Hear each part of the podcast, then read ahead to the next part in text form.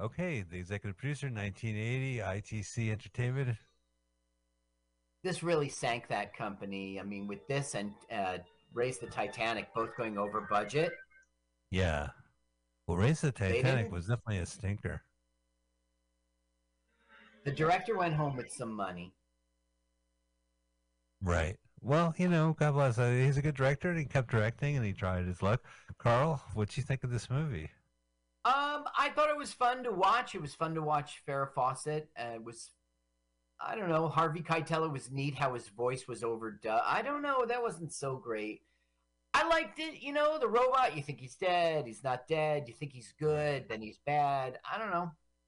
It was like literally squeamish stuff, including the part where the eye thing goes up to her eye. Yeah. I can't tell how they shot that, so it definitely felt really squeamish to me. And uh, you know, there's a dog dead if you're not into that. But the bottom line, it's just boring running space corridors. But I guess it's iconic, right? Like it's definitely an Yeah. aesthetic, the endless space corridor. So Ridiculous.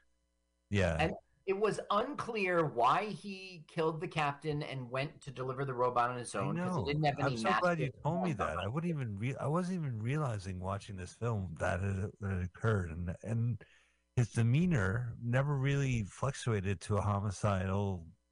You know, like No, no, he wasn't Yeah. that kind of a.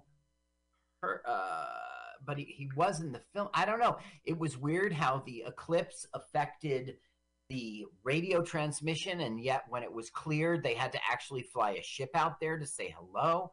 That was bizarre. Uh, it didn't make sense what they were doing on the base. They were an experimental food center. What does it mean? What did they do? Why did they need such a large facility? What, what, what, what, what? How come they were the only two people there? They weren't even scientists. They did no science. they didn't know science, and not only that. And I, I mean, I know we're beating this movie to death, but good. Why wouldn't they have robots there in the first place? Well, they had two bullshit robots. This was a new experimental one that you could train by uploading his brain into a real brain. It wasn't a computer. I don't know. I don't know. I know, and those weird brains was weird too. Well, that has been Saturn Three. Carl, thank you so much for researching and uh, actually suffering through this film before. For Yeah. uh, we uh, do it here as an audience, but you know sometimes bad movies are fun to watch when you have a crowd. We appreciate you joining us here on Let Us Watch a Full Length Movie on YouTube. L W A F L M O Y T is our YouTube channel. It's our audio podcast, and we are of course part of Mutiny Radio in San Francisco check their their website out mutinyradio.fm Donate. listen live donate see the live shows they have monday or fridays perform as well stand-up comedy. Uh carl next week's movie will happen next week so we hope to hear from you hope to join us. Thanks for the heads Uh, up. yeah thanks for the heads up. So listen to us on mutinyradio.fm next sunday at 2 p.m pacific standard time. That's 5 p.m eastern standard time. Or just subscribe and we'll see you next week. Take care. Bye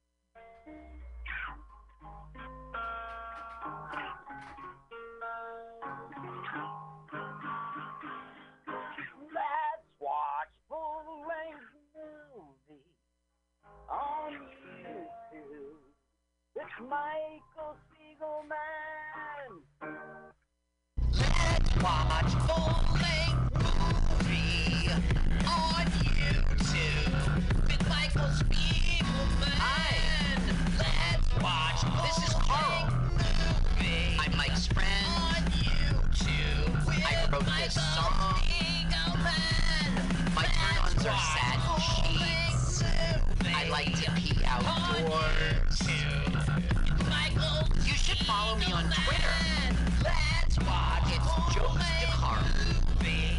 duh like duh. That's funny. It's duh like French, so it's Jokes de Carl. Follow me now. With my Michael Spiegelman.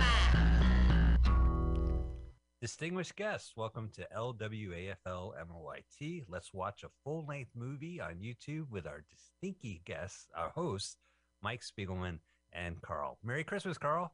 Merry Christmas, Mike. It's Merry wait, Christmas, Carl. Why are we saying Merry Christmas? I know it's February 27th, but Merry Christmas. Okay. Merry Christmas. Merry Christmas. Well, welcome, stinky guests, uh, LWAFL Thank you, That- Mike, for having me once again. Uh, I you, you, appreciate the invite. Carl, you did the theme song. You have a interview coming up. You Yeah. researched this movie. Thank you for Mhm. inviting me onto the show. appreciate that. we do this show every Sunday at 2 p.m. here on mutinyradio.fm. We're streaming right now on mutinyradio.fm as we do every Sunday, 2 p.m. Pacific Standard Time, and then specifically uh, 5 o'clock on the East Coast time. You could also don't have to stream us live. Uh, you can listen to our podcast, drops every Sunday night. Uh, follow us by our acronym LWAFLMOYT. YT stands for YouTube. Uh, we're going to watch a full length movie on YouTube. Carl, what is the movie this week? Okay, this week we are watching The Funny Farm, 1983. That's what you put in the search engine, The Funny Farm. Don't put in Funny Farm, No. The Funny Farm. Put in 1880 1983. We like the channel Crud Buddy. Right, because we are crud buddies ourselves. Yeah, who wouldn't Yeah. like Crud Buddy? who loves if you Crud name Buddy? your channel that, we're subscribing. Uh, you, you ever see uh, um, Black Sheep with Chris Farley and, and David Spade? Uh, yes, unfortunately, I saw that piece of crud. All right. So remember the scene where uh, this this Opie sprays a fire extinguisher on David Spade, and Yeah. he, uh, and uh, Chris Farley says, "Hey, why don't you jump in the pool and, and wash off all that white mud?" And Hmm. David David Spade says, "Oh, I discovered white mud. I'm a millionaire." And Farley goes, "No, no, I said white crud, white crud." all right. I thought I would start off our show with that. I love that All scene. So- right. all right, crud buddies. Uh, spirit of so- Crud Buddy. So, you know, uh, we have some instructions for you to do, but we also have a really exciting feature that gives you some time. So well, wait, gonna, tell him, tell him the instructions. Yeah. right. Oh, absolutely. find- yeah, absolutely. So we want you to go onto YouTube, search for The Funny Farm 1983. The, as Carl said, we need to get the the in there. You'll find the movie as hosted by Crud Buddies. Click the link, hit pause, move the timer to zero zero zero, uh, and when we say go, hit the play button. We'll all hit the play button. Now Right. we are not going to say go. We have a celebrity comedian to do our celebrity comedian countdown. Carl, Yes. take it away. Ladies and gentlemen, welcome back to Celebrity Comedian Countdown. This time with Donna Lloyd. Welcome, Donna. Thank you. Thank you for having me. You started at Scotty's. You took the comedy class there with Chip Ambrosio. You have blossomed to go on to so much more and become a real comedian. But why don't you just tell us about your launch a little bit? Okay, well, I started at uh, Scotty's Comedy Cove School with Chip Ambrogio in June of or uh, April of 2017, 27. and you go for six. 2017, yeah. They go uh, for I think six weeks, and at the end of six weeks, you do your your show for your friends and family that come to see you. And it was a great launching pad. Um, I got a lot of work right away out of the gate from Scotty's. Mhm. I got to network with uh, some higher level comics. How much in your original routine for that showcase remains today? Um, I'd say a good portion of it, Uh-huh. and I just keep. I'd say a good portion of it. Um, a lot of it's changed, obviously, and a lot of it I've, you know, swapped out for other things. But I just keep that particular act, and then I'll just layer in and layer in, and then kind of be able to pick and choose when I go to a venue if I want to do this segment or that segment, or use those or just pull them out of the hat as I need them. hmm I'd say maybe. I'd say maybe sixty percent. Wow. Okay. That's uh, still a pretty healthy chunk, right? I think you got a yeah, good I like launch my there. I like Now- some of my own jokes. Everybody does, right? I laugh at my own Yeah. jokes. So, um, you are I you're down South Jersey. Is that fair to say? Do you think of it as South Jersey? Central Jersey. Central, you Jersey. call it Central. But even though you're Jersey far away Shore, Central Jersey. Jersey Shore. That is where. So even though you're far from us up here in the north, you still come up here. You know, I mean, you go further than Scotty's, right? If you've got a gig. Oh yeah, sure. I've been Brooklyn and PA, New York, Atlantic City, wherever wherever the goods are. That's where you got to go. Yeah, I was going to mention Brooklyn. You did the rooftop shows there during the pandemic, right? They were outside at La Brea Gardens, and then we moved indoors with the Brooklyn House of Comedy. Mm-hmm. Yeah, did a lot of outdoor shows during the pandemic. I was lucky like that. Restaurants, you know, outdoor venues. Now, I was going to ask how the pandemic affected your comedy. You just went over like being outside, which was different, which was okay in the summer, right? How else have you been affected, you know, as a comedian, getting out there and doing your thing with this with this COVID, with this coronavirus crap? Yeah, coronavirus is terrible. Um, well, I, I, you know, I think like anybody else, I just have the ebbs and flows of the moods that any comedian probably suffers from. Um, I try to uh, keep a balance and keep things in perspective. You know, comedy is something that brings joy to people. It brings joy to me. Um, obviously, like I had six shows booked this month, and I've already lost four of them. I'm sure Mhm. you're experiencing, and everyone is experiencing that on different Yeah. levels. Um, but you just have to keep it in perspective. You know, when it get when it's good, it'll be going again, and when it isn't, you just have to do other things like Zoom or get creative. I've done a few Zoom shows. I was just going to go there. every week. Yeah. Yeah, I was just going to go there and ask you about what do you think of Zoom? I mean, it's better than nothing, but it's not the same, right? It's not the same. It's almost like performing in front of a mirror when you're practicing. if you, anyone does that, I do. Mhm. Um, but and so it's a little strange because you're not getting the reactions that you would and that rapport with the audience. But it, you know, if you're getting paid to do 10 minutes and sit in your living room or bedroom, it's not so bad. yeah. And it is yeah. a cool way to communicate. I'm I do a weekly podcast every week with a bunch of comics that are all over Chicago and uh, New York and PA. And it's kind of cool that we meet once a week and get our yayas out. What's it called? What's that podcast called? Mhm. It's called Logic and Laughs.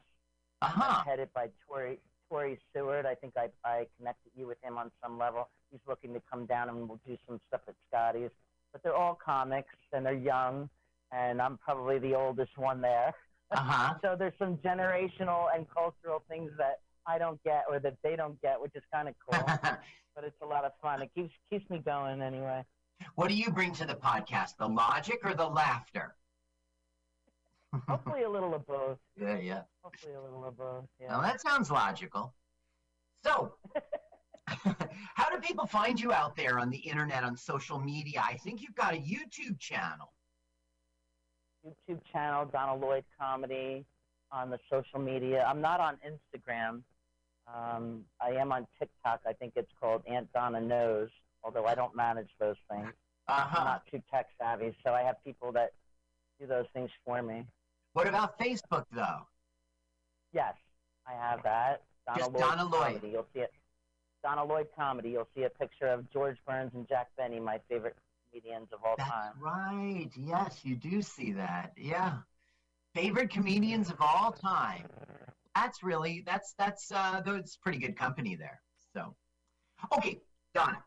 Everybody at home is poised to watch this movie at the exact same second as we do here in the studio. We're all going to press play together. So why don't you go ahead, Donna Lloyd, and give us that celebrity comedian countdown? Okay, thank you. We're going to go with three, two, one. Press. Oh, I'm really excited about this movie. You know, I heard about this movie because Peter uh, Aykroyd is in this. Dan Aykroyd's brother, who was Right. a part of, uh, I guess, the fourth season of SNL, and then Yeah. he wrote uh, theme songs, songs for his for Aykroyd's movies. Right, and he was in some of Aykroyd's movies. you Uh, might, but you make money off the songs, right? If you write the song to Loose Cannons, every time that plays, they get a little royalty check. yeah, exactly. And it can be very tiny, but if you're talking about millions, it adds up. You know, he was in the Coneheads. He was in Doctor Detroit. Um, Yeah. and So that's the, really it. That's really you know they, they were they weren't um uh they were they were good bro- buddy brothers Right. friends and they co-wrote uh screenplays together um let's see um nothing but trouble in the early 90s. Peter wrote Ugh. the story, Dan wrote the screenplay, um, co created the Canadian sci fi show Psi Factor. Which makes sense because Dan Aykroyd is also into like UFOs and Yeah. psycho bullshit. So they must have had a charming childhood where they. They uh, did uh, 88 episodes of that. And yeah, probably in their childhood, like Dan's going, look at it, look what, look up at the sky, look at that. He goes, holy crap, it's Yeah. a. There must have been a bunch They of them. must have been. You know what? Peter was probably uh, saying, "Hey, you know what would be great?" And Dan Aykroyd pulls out a pen. No, Peter, tell me. You know, but also, we should mention Peter Aykroyd passed away in November last year. He even Yeah. got a um, like a, a memorial on. SNL. Really? he had an untreated hernia, untreated, and he died just before his uh, 66th birthday, like a couple weeks. Uh, septicemia, caused by an untreated abnormal hernia. So I think he probably shouldn't have died. He uh, he probably, you know, is sort of like a mistake. It's a real shame. Uh, I, I kind of I knew of him through the through different things, but I have always heard about this movie, The Funny Farm. I had no idea what it was about. I just Yeah. knew that Peter Aykroyd was in it. Uh, I saw it listed on FilmRise streaming, and I said, "Shit, if FilmRise has it, YouTube has it, and God bless it does." And the movie's about stand-up comedy. Yes, that's right. Now, what we're watching right now is um, a guy named Mark Champlin. And Mark is heading from his home in Cleveland, Ohio, all the way out to LA to become a big comedian. And he's, not going to New York City. Right. He's going to LA.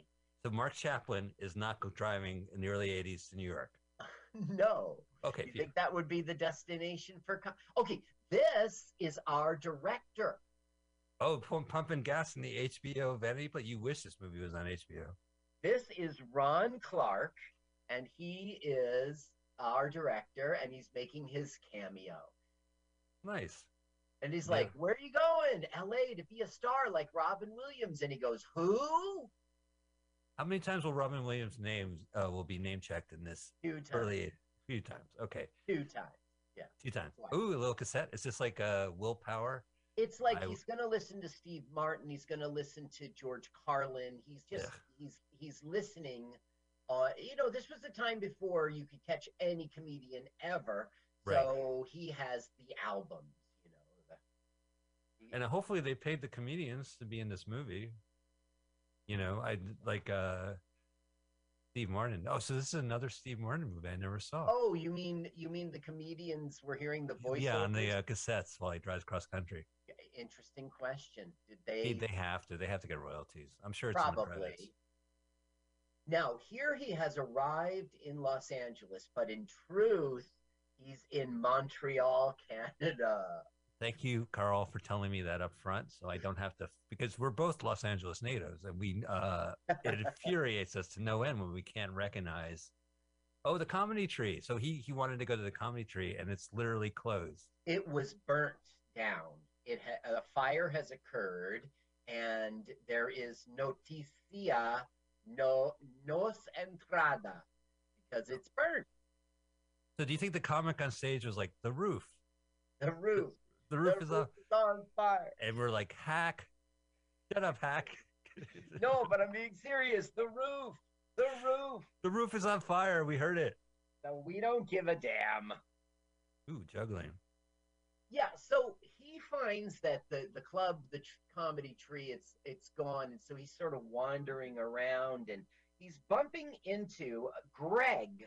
His name is Tony Malsworth in real life, and Greg will let him know about a comedy club called the Funny Farm. That's Now- where it's all happening now.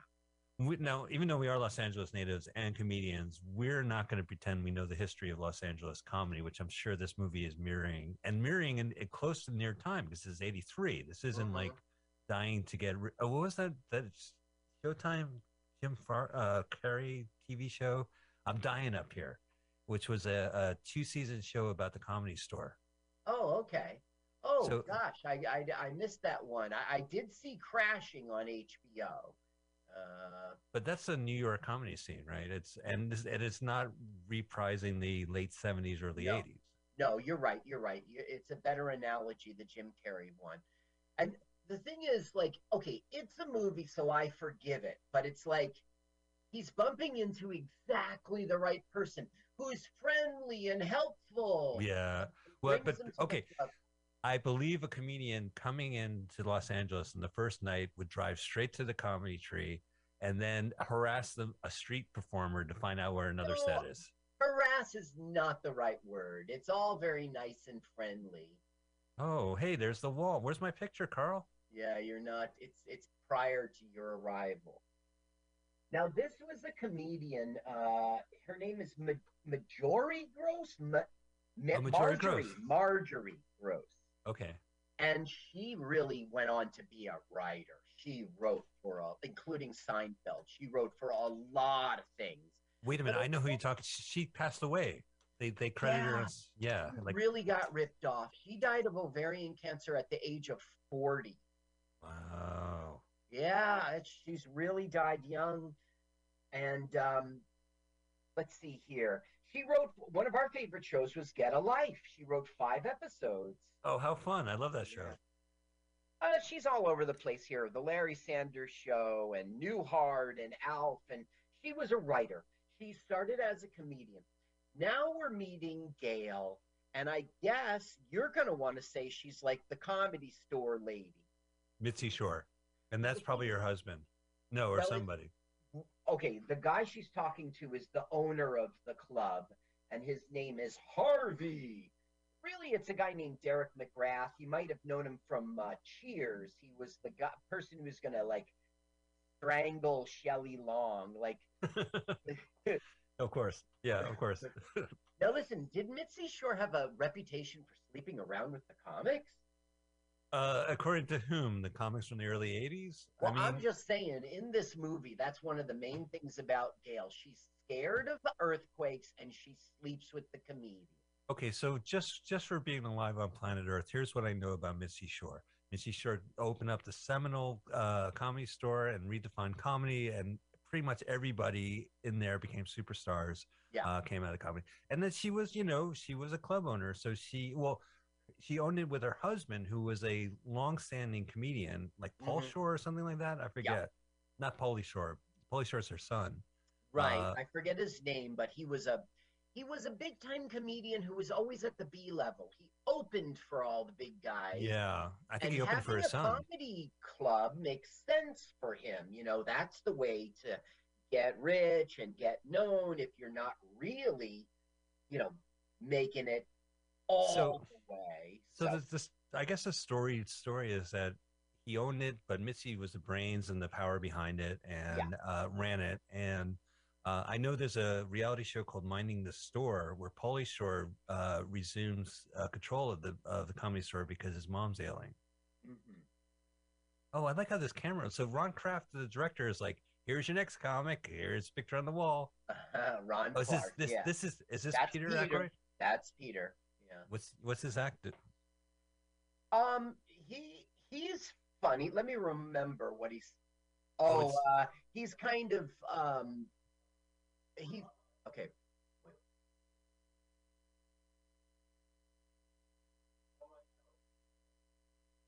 See, I got to say this is very interesting because we've been following Miles or or Mark Yeah, to literally drives up to LA and he walks in the club and then the camera immediately flies away from him. Oh look, you're not gonna fuck me? I'm out of here. yeah, exactly.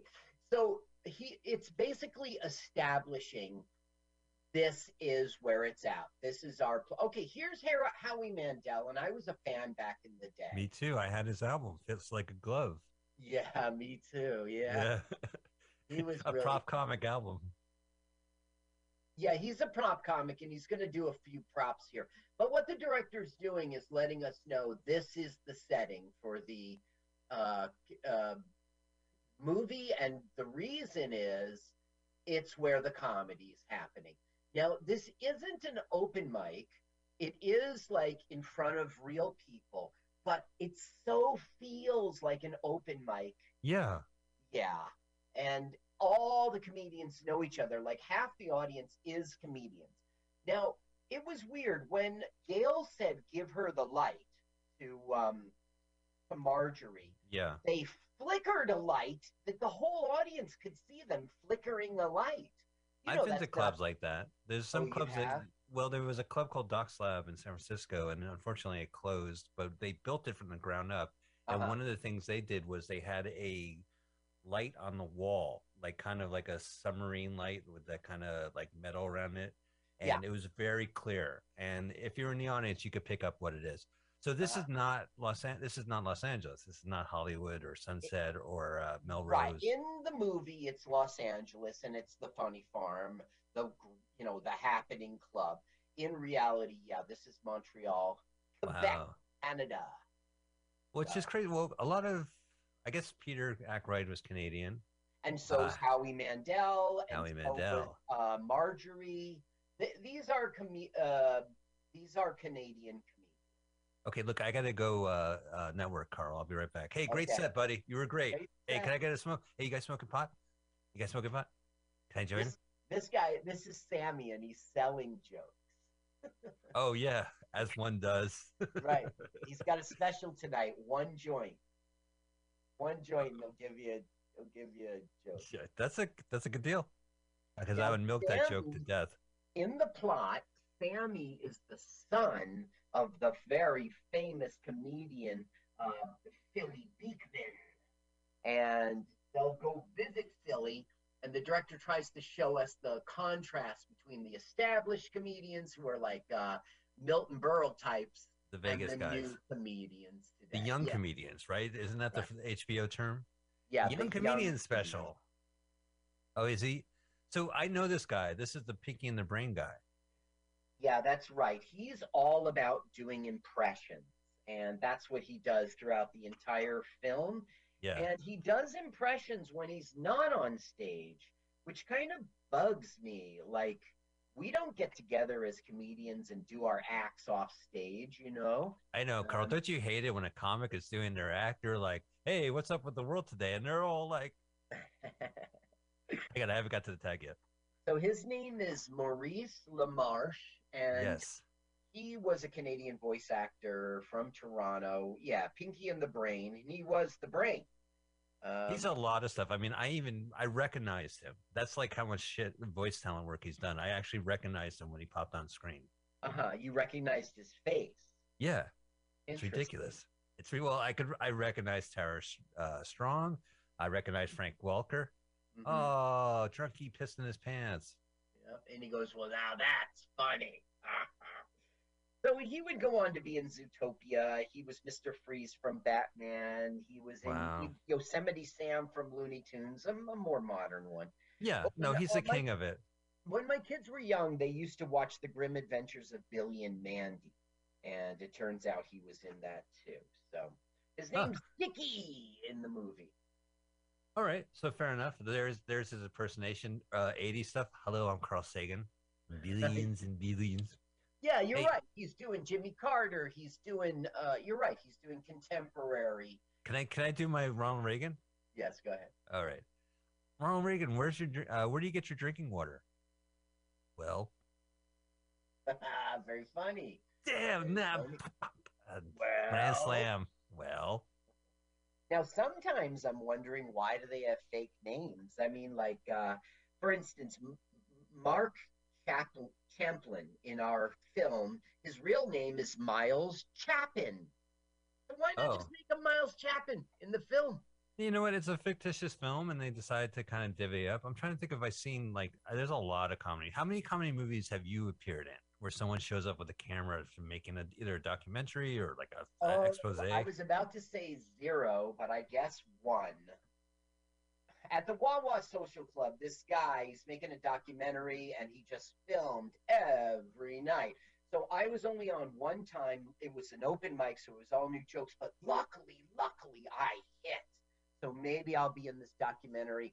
I'll Uh. probably never even know when it comes out. It's going to be nothing, you know. Yeah, it's gonna be nothing. I did one. I was at a uh, comedy competition, which I don't even. It's a show. At the end of the night, it's a show. It has nothing to do with, with the competition. And some guy was like unannounced recording it. So I'm listening on IMDb for his little magic special documentary. Uh, I was on public radio, uh, documentary on comedy, and I told one new joke that I didn't like, and that was the joke they kept because it, Oh, it brought it, great. Thanks. and then. Uh, what else? Oh gosh. Oh, and then uh, a friend did a like an expose, like a fictitious thing at a comedy club, which we taped. I'm in a couple of those. I'm actually in a documentary called The Comedy Club about Cobb's Comedy Club. I think it's Cool. where Tom Sawyer's wife yells at me for not cleaning a table properly for a space they never used, which I knew at the day of. Uh, but who knows? Uh, I heard it was an unwatchable documentary, but it's finally released, and they're using it as a benefit uh, recently for Will Durst, uh, which is terrific. He's a great comic, and anything to help him out at this time is terrific. So I like the documentary now. Did you get think an IMD credit? IMDb credit? No, I didn't. You know, I signed a piece of paper, or I didn't sign a piece of paper. I only heard about the movie about eight years ago, where uh, I had a weekly Facebook page for a weekly show event I had, and uh, the guy who did the movie started posting on my site, but I had, you Mhm. know, I had to be approved, and I kept declining it. We've met now the love interest. So what's happened is he knocked over the waitress's tray, and it was a big thing. And Gail said, "You're a twerp," and you know it was like a negative. But the Ah, right. positive out of it is he's now meeting his love interest, and she's taking him to where the comics hang out after. So this is a waitress at a comedy club. He's dating the waitress immediately. Yes, immediately. And she is an actress. Now, you know, once again, like I forgive it because it's a movie and they got to move it along. Right. Um, and, co- and comics and waitresses do date. I suppose. Wait staff, I should say. Wait staff and com- comedians. But now he's like not being funny. Like we're supposed to think it's funny. Like he pulled out a uh, Polaroid. right. It was really a napkin. He, he pulled it out of the you know, and he's saying, "Shake this. If it doesn't develop, take two aspirin and call me in the morning." Something like that. Ugh. Yeah, try too hard, man. But Yeah, also, you don't, you don't. She's um, she's really all about soap operas. Uh, she's not a comedian at all. That's not why she's in this film. Her name is Tracy Bregman, and she was on Young and the Restless and The Bold and the Beautiful. That's her claim to fame, Wow. really. This is something she just did. Yeah. Well, that's good. I mean, if she could deal with soap operas, she could deal with comedians. Look at they're all I guess. assholes. Yes. Is this supposed to be Canter's? This is like we're seeing that they're crazy. See, he's doing his impression. He's doing Pete right. I could tell by the eye. So that's the thing. Like, uh, it's just not true that offstage comedians are crazy and kooky. Look, he goes, "Don't try to toss salad." Oh, yes. his, his lettuce in his hair. Serves me, but it's okay. It's a movie. Yeah, but you know what? Usually comedians are just terrible to be with, especially the the popular ones. Like if you know you first go to a scene and there's say, a table. I gotta say that like comedians are just people, and there's a million of them, and, and Uh, they're all granted. different. Granted. If you listen to comedian countdown, I mean, I, I, I hit 50 comedians last year for you guys. Now, look, uh, like people say, you gotta be suicidal if you want to be a comedian. Comedians are just crazy. Okay, it's true. A lot of them are like that. A lot of them are antisocial and stuff. But it's just not true that that is the comedian. There's just too many. No, that's true. But I, I mean, I've seen like just claim. You know, part of it is that there's a vulnerability on stage. So when you perform, you're you're basically exposing yourself, and Uh-huh. yeah. some comedians build a way to deal with it by being, you know, it's a sole proprietorship business. You don't have to be friends with anyone, and in fact, you don't even have to be polite to anybody uh, because you, it's all about the performing and and and working. And so, you know, I the, sometimes because you're so vulnerable on stage, I feel comedians are assholes. It's the people who quit comedy are still assholes, then they become assholes. Then there's like no excuse.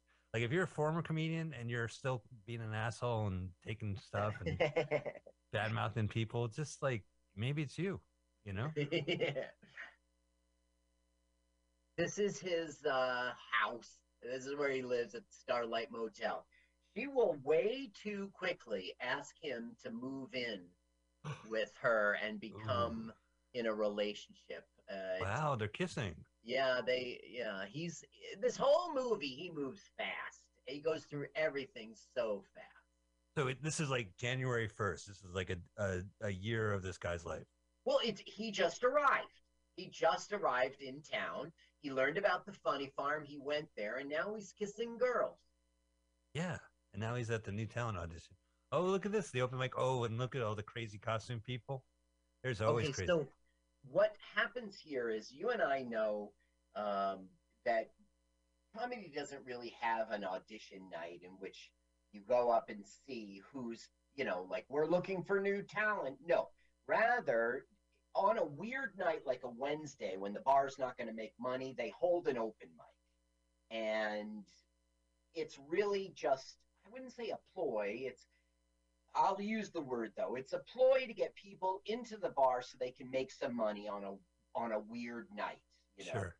And listen, that's when uh, you might get. I mean, I did that at Scotty's, and I got a job there as like a maitre d kind of thing, and that meant that I could host every now and again. So in a sense, it hugs reality, but it really wasn't a audition. You know, it was just Well, you know, I, that's I what do- they're doing here. They people are lining up like I'm going to be the next star. It's not. It's it's not really the world of comedy. But I do know, like, you know, if they're doing three different shows, or like if it's Los Angeles, if it's Los Angeles, they might have a six thirty show, and an eight o'clock show, and a midnight show, and a ten p.m. show. All right, let me those- talk about that then, right? What Yeah. really happens in the comedy world, and I think you'll back me up on this, is that you have at a comedy club a host, a feature who does like 30 minutes, and then the headliner does like an hour, 45 minutes to an hour. That's really the formula, uh, whatever club you go to. This this club on their Saturday nights, like they have 20 comedians and they all get up there and they don't do a set amount of time. They just go until Gail says, That's it, give them the light. That's ridiculous. Oh, are these examples of the open micers? The the two, the the housewife and then the kid. Yes. And they're Is it- not open micers. They're going they're they think they're at an audition. They're on an they're going to audition night. But I know that you know some some clubs here in Los Angeles they do have technically an audition night. I mean, it's a showcase, but basically, you know, you meet the people and they say, "Okay, come perform on on Tuesday at the Is it a 6:30." bringer? No, but you know they have other shows that night, even for Tuesday. So, So maybe uh, it is there maybe there is some reality to the yeah. audition I feel- night. Hey, it's the old Grauman's or Mann's. The Mann's or Grauman's Chinese theater. Uh I don't know, even though I li- okay, here we have Steve Allen. Oh, and Bel Air. Does he know he's in the movie?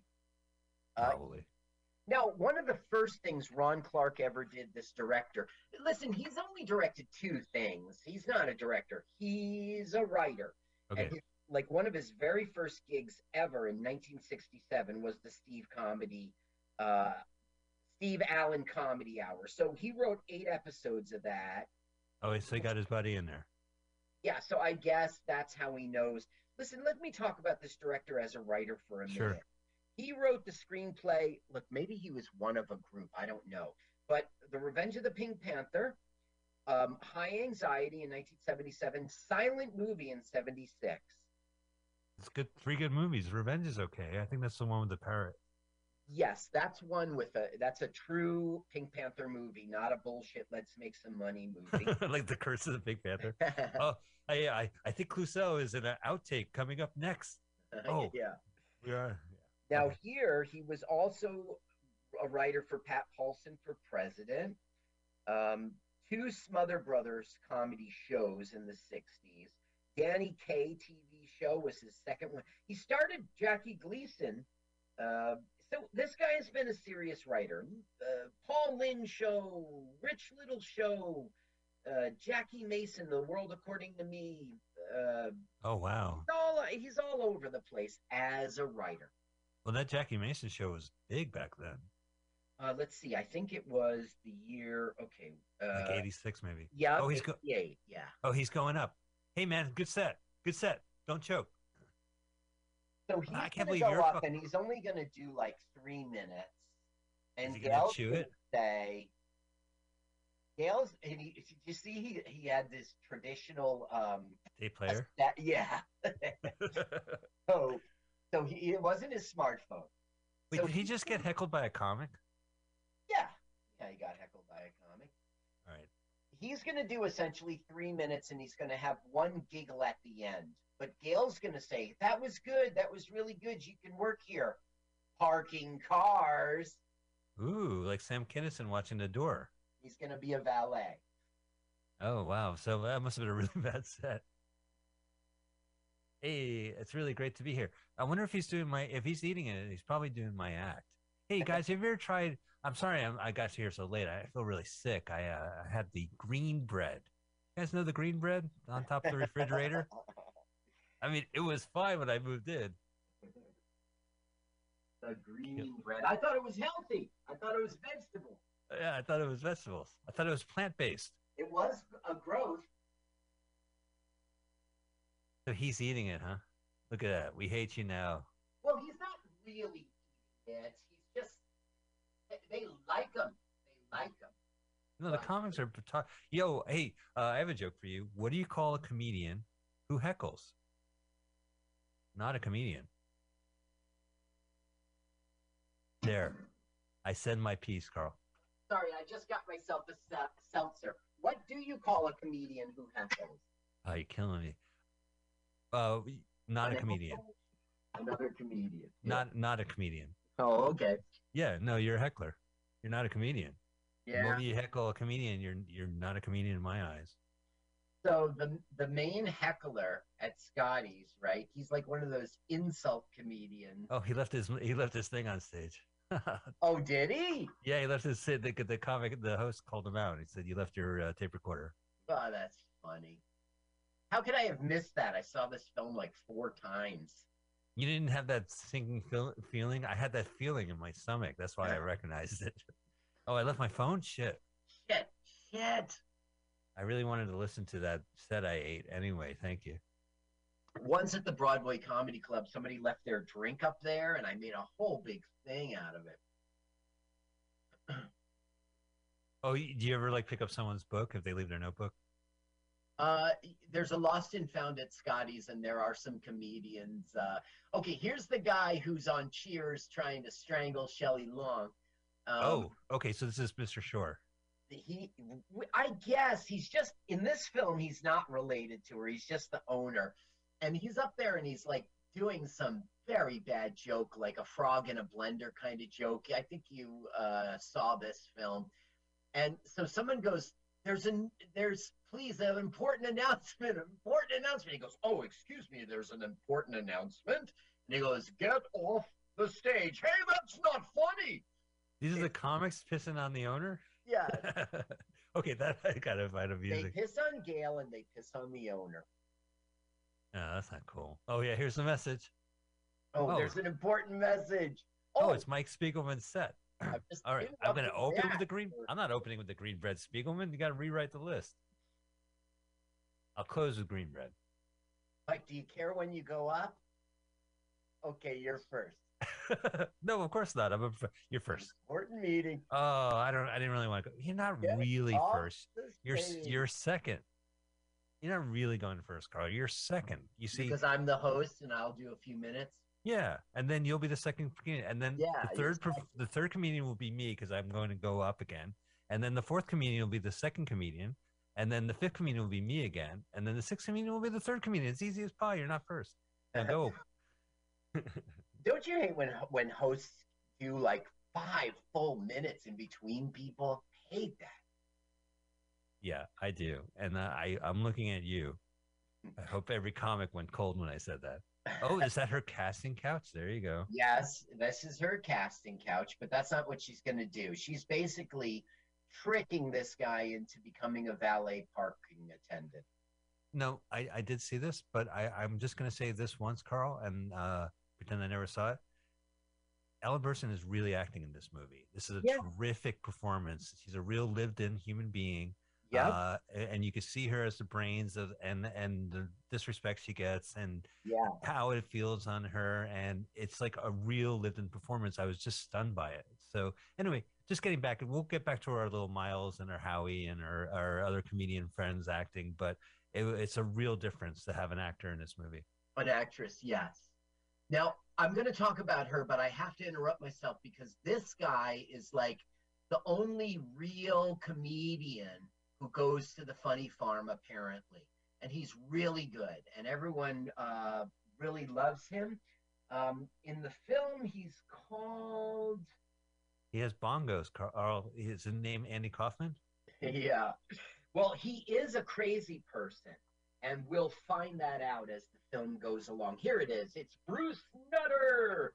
His real name is Mike MacDonald, and he did have a career. In real life, he was bipolar. Um, there's some club singer named Johnny Vegas who's famous. He's the older brother of him. But um, he is good in this. Yes, he's got his bongos. Yeah. And he's taking pictures and he's acting creepy with women. why do you anytime there's a something sexual you have to make it creepy you Well, know is he on stage? Is he in know control? mike are you a born again christian and Yes, I am. creepy look I, did, this, did these girls look like they're creeped out i think they want to be up there with him right All right. Is he going to ask them to, to take their clothes off?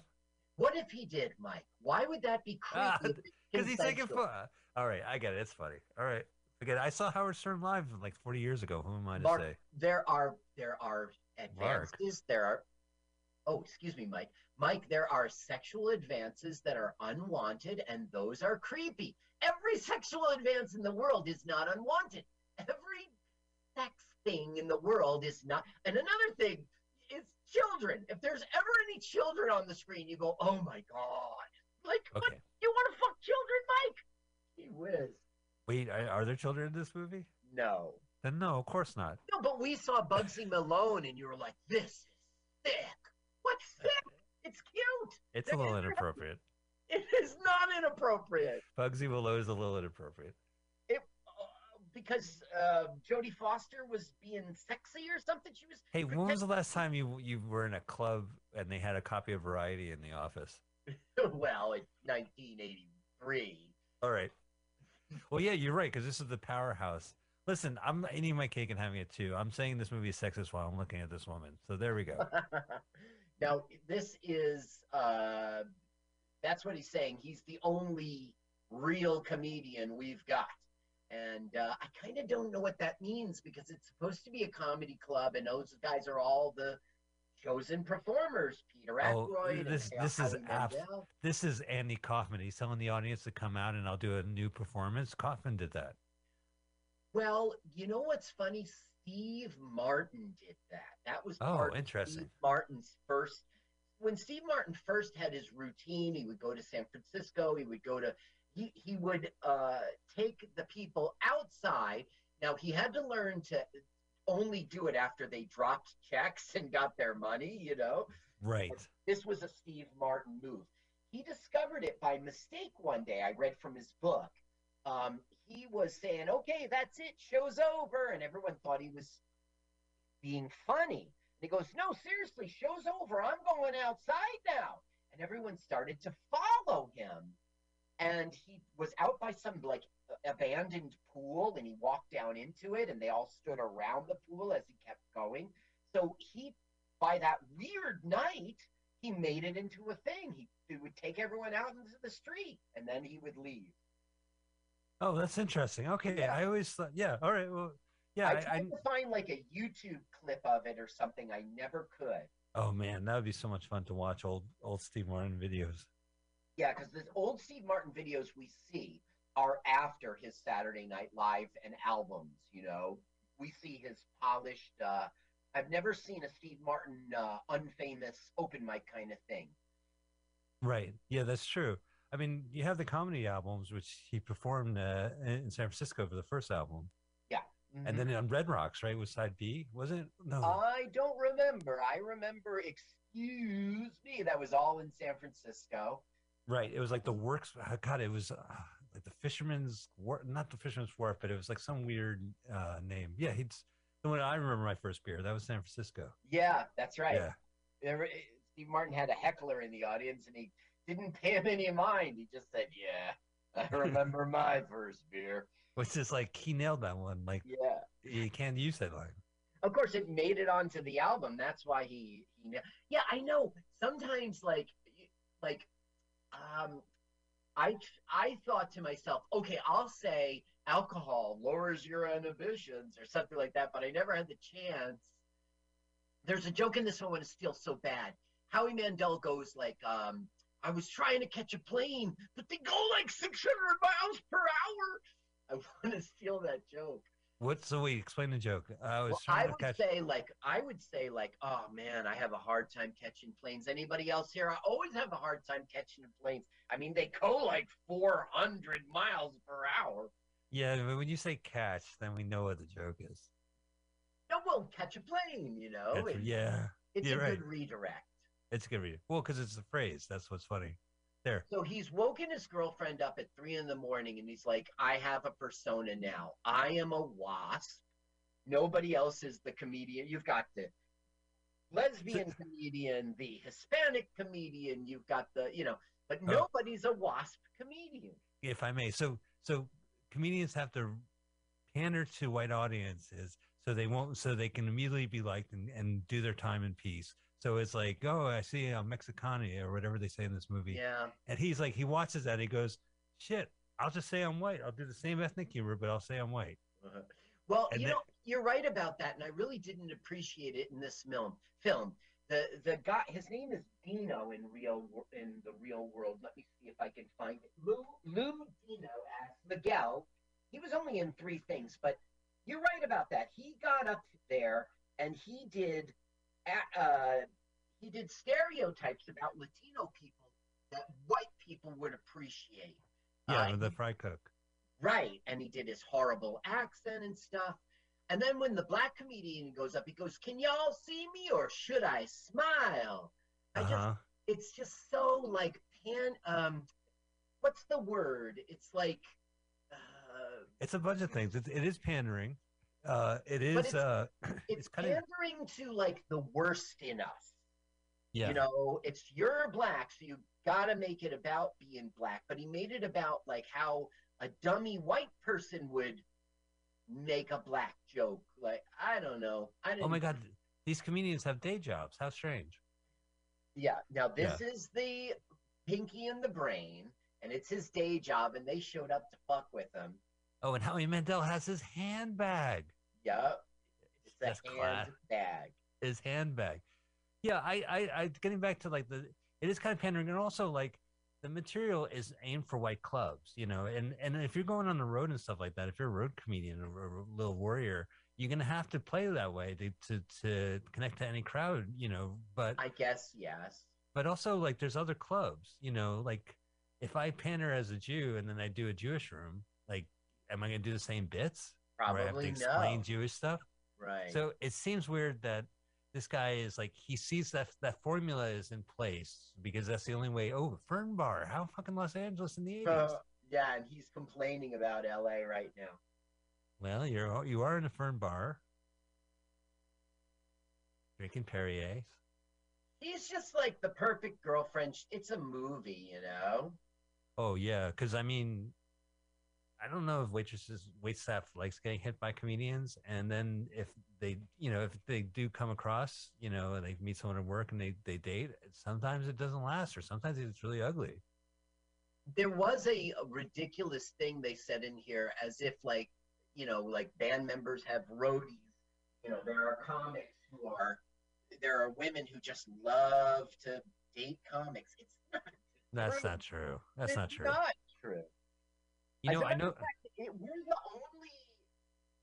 We are the only like get up on a like you're an athlete or you're a musician or you're an actor. We're the only get on the stage and perform thing that does not attract women at all. No, yeah, no. It, there's no group uh, groupies. Nope. Uh, nope. You know, it's weird. groupies. I one aside I would say is that uh, I, uh, Los Angeles like porn actors, I guess in the '80s. Uh, I learned this from the True Hollywood Story for the kid who got his tongue stuck on the pole in, in Christmas Mm, Story. mhm. Scotty Smith, who got into pornography, but they would always go. He met a lot of people at like the comedy store because he's. Uh, they would go be audience members at the comedy clubs. Look at the cops right behind him. Oh, they fucked up. Oh, well, no, that? what they're doing is a pretend insurance scam in which they're claiming they're hurt and they got hit, and then when it turns out to be cops, they like they bail. They say, "Oh, I feel better now," and I don't know. It's not fun. Oh, so they they thought it was like a civilian car behind them, and they were going to Yeah, and then it was a cop. Yeah. But they got a comedy show. The show's still going on. Well, no, they're all not there yet. And Gail is freaking out because none of them. So he goes, What about this one? What about that one? All right, put this one up. And then, so they, that's how they're giving um, uh, Mark Champlin a shot. They're ah, going- the the Yeah. classic. That's a classic. You know, oh shit, there no one's here, and that fucking comic Spiegelman's still at the fucking bar every night. right. Get him Give- on. Give Spiegelman a shot. You know, the He- last time that happened, I could see the club owner uh like shaking because there was a possibility that she might have asked me. Like she was trying to look for everyone but me. And I was like, well, I didn't really sweat it because I had a show that night. You know, I felt Uh-huh. insulted, but it wasn't like I was. I didn't really. Of course, I would have dropped everything and done it, but Yeah, it wasn't like I, I was getting a set that night. That's what I was thinking back then when I was that young. right. But yeah, it was a little. You know, you gotta have a thick skin sometimes. So now they're like, Oh, we feel better.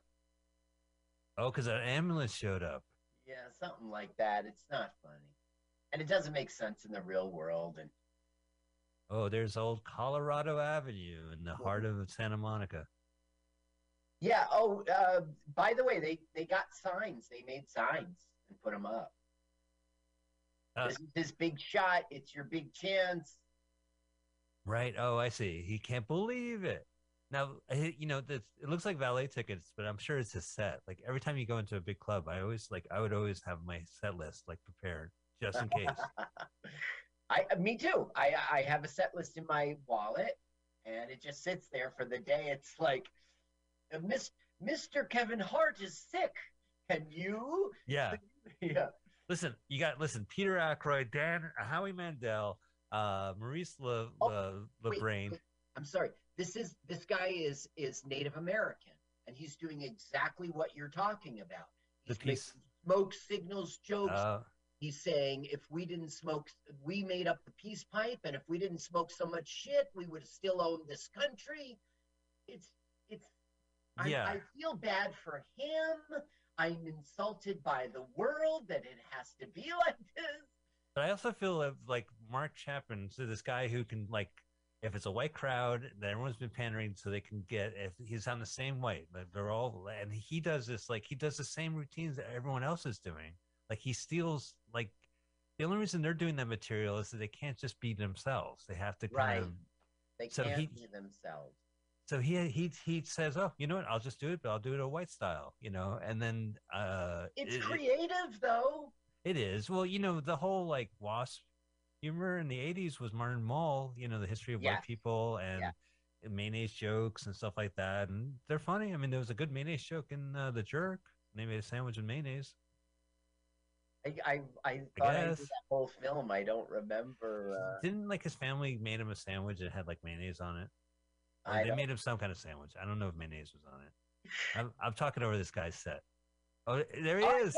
Put on the vo- Let's hear him. Let's All right, here we go. Studio sound.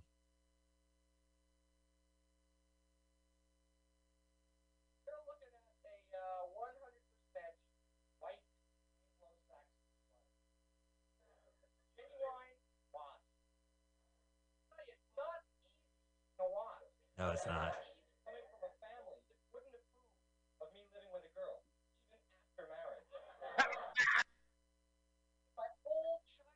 Do you think this is really Miles's act? His real act? No, I don't.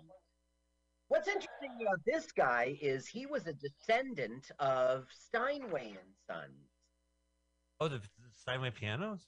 Right. And in addition to his acting career, he worked as a sales consultant for Steinway and Sons, and he pretty much hung up acting and comedy, and that's what he does now. He Oh, is a top executive at Steinway, and he sells pianos. He he wrote nonfiction books. One of them was called 88 Keys. You know, oh, great. Oh, is he talking about a laptop? no, he's talking about the piano. Oh, he's talking about the locksmith down the street.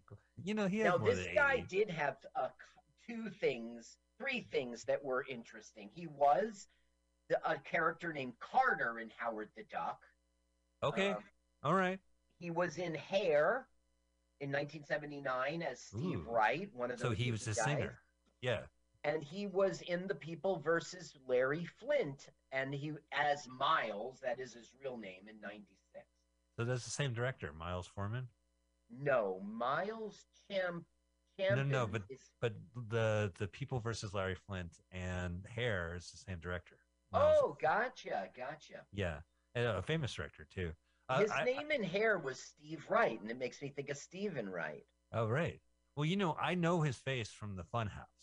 I've, Okay. I've seen the Funhouse, and I know him from that movie. No, he was Uh. Richie in that movie in '81. Have you I seen that? Mention no, but I saw. We saw some horror. We saw some film. Maybe it was that um, uh, performance, and one of the guys, like maybe the camera person, was associated with the Funhouse. So I Yeah. learned all about it. I saw it on TCM Underground. It's Tobe Hooper, the guy who did uh, Texas Chainsaw Massacre. Oh, And that's it- what it was. We saw eggshells. Yeah, right. We saw his film before Texas Chainsaw Massacre. Uh, Tobe Hooper. Well, one of his subsequent films in the early '80s. It's like a bunch of young teens that look exactly like him, and they go to like a, a county fair, and they have like these, you know, a fun house. Uh, but there's like uh, uh, like a monster who slaughters them. Right. And Yeah. it's a film of note. Like it was well done. I haven't. It's really seen it, well but done. people people talk about it. So he was in that. He was in a bunch of stuff, but those are the things you'd know. Excuse me, uh, I get some great Grey Poupon. Oh, oh, oh, what a wasp! What a wasp! He's got his he's got his white guy prop, like his he's got his ethnic prop. He's stealing ethnic humor and making it white. He's gentrifying it. Yeah. So Well- they spent uh, like under under four million, just under four million dollars to make this thing. Now that's Canadian dollars, and this was backed by the Canadian Film Development Corporation. Uh, this was this this was theatrically released, and it did okay. The the internet doesn't. I, there's not even a Wikipedia page for this film. The internet forgot about this film. Yeah, you know, I used to before the internet. I had like Video Hound, and I ha- and I would I would see actors. They would list the actors in the back, and Peter Aykroyd would be listed, and I'd be like, I want to see Dan Yeah. Aykroyd's brother's movie, and I could never find this movie. You know, so I'm really glad. I mean, the the premise of our podcast is that we can finally watch movies that we've only heard about. You know, Yeah. that we didn't have access to, and now we have instant. you would access. read a you would read a fanzine you Yeah, would I would. would be in the back of the you know but you would have to go down to the Ziegfeld in New York you know on have- Tuesday at 8 p.m. worse. I would have to go to Kim's Video in New York and deal with those. Right? I've never been there. My brother said they're all assholes back in the '80s. Like that was the hip video store. But yeah, Right. I, in in the '90s there was Leather Tongue and there was uh, uh, place down the Lower Haight, and they had like snooty, uh, you know, uh, video clerks. And I, I worked in a video store in Montclair, so you know I, I'm part of that Melu. But uh, Which one was it? The one in Watchung Plaza? Uh, I think it was on Bloomfield. Bloomfield Avenue. Okay. Yeah. I'm trying By to think if what? it was. What's that? By what? What was It- it, I-? I'm- I think it- Claridge? Ye- uh, it used to be. I might have been the by arcade. the Wellmont? No, not down by the Wellmont. More by the Claridge, I guess. Okay. Yeah, like kind of crisscross. You know, on, on Fullerton and like. I, I think it I was can't Bloomfield. remember. I know that you were there and I even visited. It might have been. Maybe it was in Watchung Plaza. No, Watchung Plaza. I would remember. Yes. I yeah, I kind of trashed the job. I, I was like so hung up with my co- college girlfriend that I couldn't work the summer, and I just lost that job. But uh, it was fun. You know, I met a lot. now they are seeing um, they are seeing the only real comedian. Andy Uh, Kaufman, the bongo guy. yeah. and they're like, let's find out. See, he doesn't talk to anybody. He considers himself, he's like kind of snobby, like I'm a real comedian and you guys are open micers, even though it's not called that. Um, and so they're following him. They're following his bus. Now, his bus is going to the dirt, dirt poor part of town. I don't know. What does that mean? Compton? I don't know. And this um, you say this in Montreal, so I don't have to beat myself in the head because I don't recognize the bus line or the Right. uh, where it parks. yeah. Yeah, because I don't. I, God Bruce damn it, Nutter, that's his name. Bruce Nutter in the film. Nutter. That name's a little contrived. So they're following him to see where he lives, and then they're gonna fuck with him. Looks like he lives in the Mexican part of town. Mm-hmm. Oh, is that real graffiti or did they spray it up for the movie? Yeah, good question. Uh, the And internet also- tell me. But if this is a real house, that's kind of sucky for them to do that. Is this an abandoned building? Is this a movie no, lot? this is this is a poor apartment building, apparently. Yeah, and but was- when they when they shot the funny farm, was it a real building? Oh, uh, I don't know. I don't know. The internet, uh, there was an IMDb entry which almost didn't say anything about the film. So, uh, you know, I, usually get my main information from Wikipedia, fill in the blanks with that trivia section from IMDb, and Right. then begin scouring the internet for the real interesting stuff. There was none of that with this film. I found out all about the actors. I found out all about how it's Canadian. But it's killing me. There must be like so many comedians from Los Angeles who's been around for 40 years. They talk about it. They do podcasts, they do live streams. You can Mhm. hear their history. So I'm just surprised no one's really discovered this or talked about this. He's got a gun. because it was Came- uh, Canada. Yeah. Well, I don't remember seeing it in 83. I remember ET. Uh-huh. now he goes, "You Canada, you punks invade my privacy. You get, you get out of here."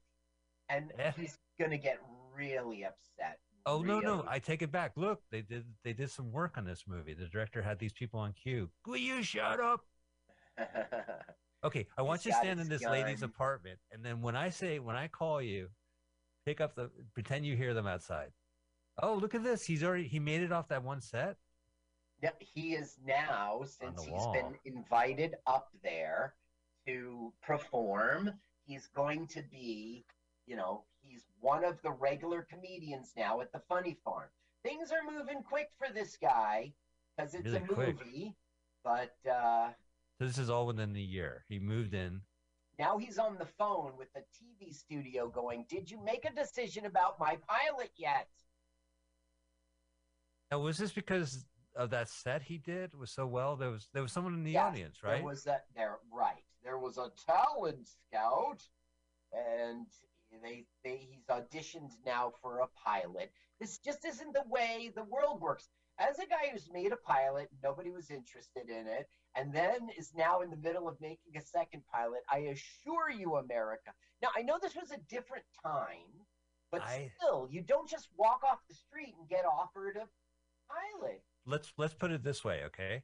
Uh, maybe the writer and a director is so fucking bitter that in his movie, you know, the fucking young handsome guy immediately gets a pilot. Right. Just You know? vicariously. just for the sake of the story and just for his bitterness. Now he's at Sammy's house and he sees Sammy with the picture of Philly Beekman. What's going on? Then he finds out it's my It's dad. my dad. Well, why don't you go on stage be Philly Beekman's son? This guy, this guy, he plays all around the room, and he's Philly Beekman's son. Give it up for Philly Beekman Jr. I mean Tony, Tony Beekman. Sorry, sorry, Tony. sorry, sorry. There's some, uh, I guess, uh, Buddy Hackett's son was a comedian. Uh, I don't know. Uh, Jackie Mason's daughter, and it's illegitimate. She changed her name to Mason. She's Sheba Mason, just so you know. She, yeah, She's the daughter. There is also um, Kelly, uh, Kelly. Uh, um, um, living in a van down by the river. oh, his brother Kevin. His brother is Yeah. yeah, and and they look similar. You know, they're okay. So because Sammy's dad is uh, Philly Beekman, he's arranged for these guys to get to go there for free to Vegas. So they're flying. I don't know if they paid for Uh, the plane. from what they going from Montreal to Toronto now? They're going from Los Angeles to Vegas Oh, it's in smiling. movie. Got a clown face clown. Oh yeah, and look, this looks kind of like Montreal's version of Las Vegas. No, they're in Vegas. Oh, Pia Zadora is in Las Vegas, Carl. I So, don't you think of that movie Fake Out? fake out, fake out. There's Yes. Don Rickles. Oh, and he was mooned him. um, where it's at. We saw Don Rickles Yeah, in Las Vegas as well. I believe that this has got to be really Vegas. I mean, they're not going to do the fake set. No, and they actually paid to get like this phony name up on the sands, Yep. a marquee. Yeah, Now- that's great. This Guy, Philly Beekman, his name is Jack Carter, and he was. Oh, Jack Carter. Yeah. So he was like in the vein of Milton Berle. Um, And- we should let's I see if we can. enjoy his act. You want to listen? I Yeah, I do. Funny. So this has to be his act. He's not doing a character's act. This is probably Jack Carter's bit act, right? He goes, "This band is one of the greatest bands of our day." But I don't know. At night, they kind of suck. Here he is, Jack Carter, Hey, 1983. He had a long, distinguished career. He died at 93 in Los Angeles. and like five years ago, six years ago, I remember that. Here.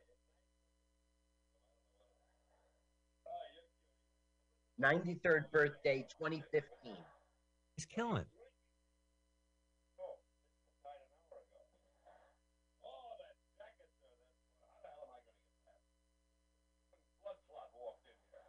Because of his jacket.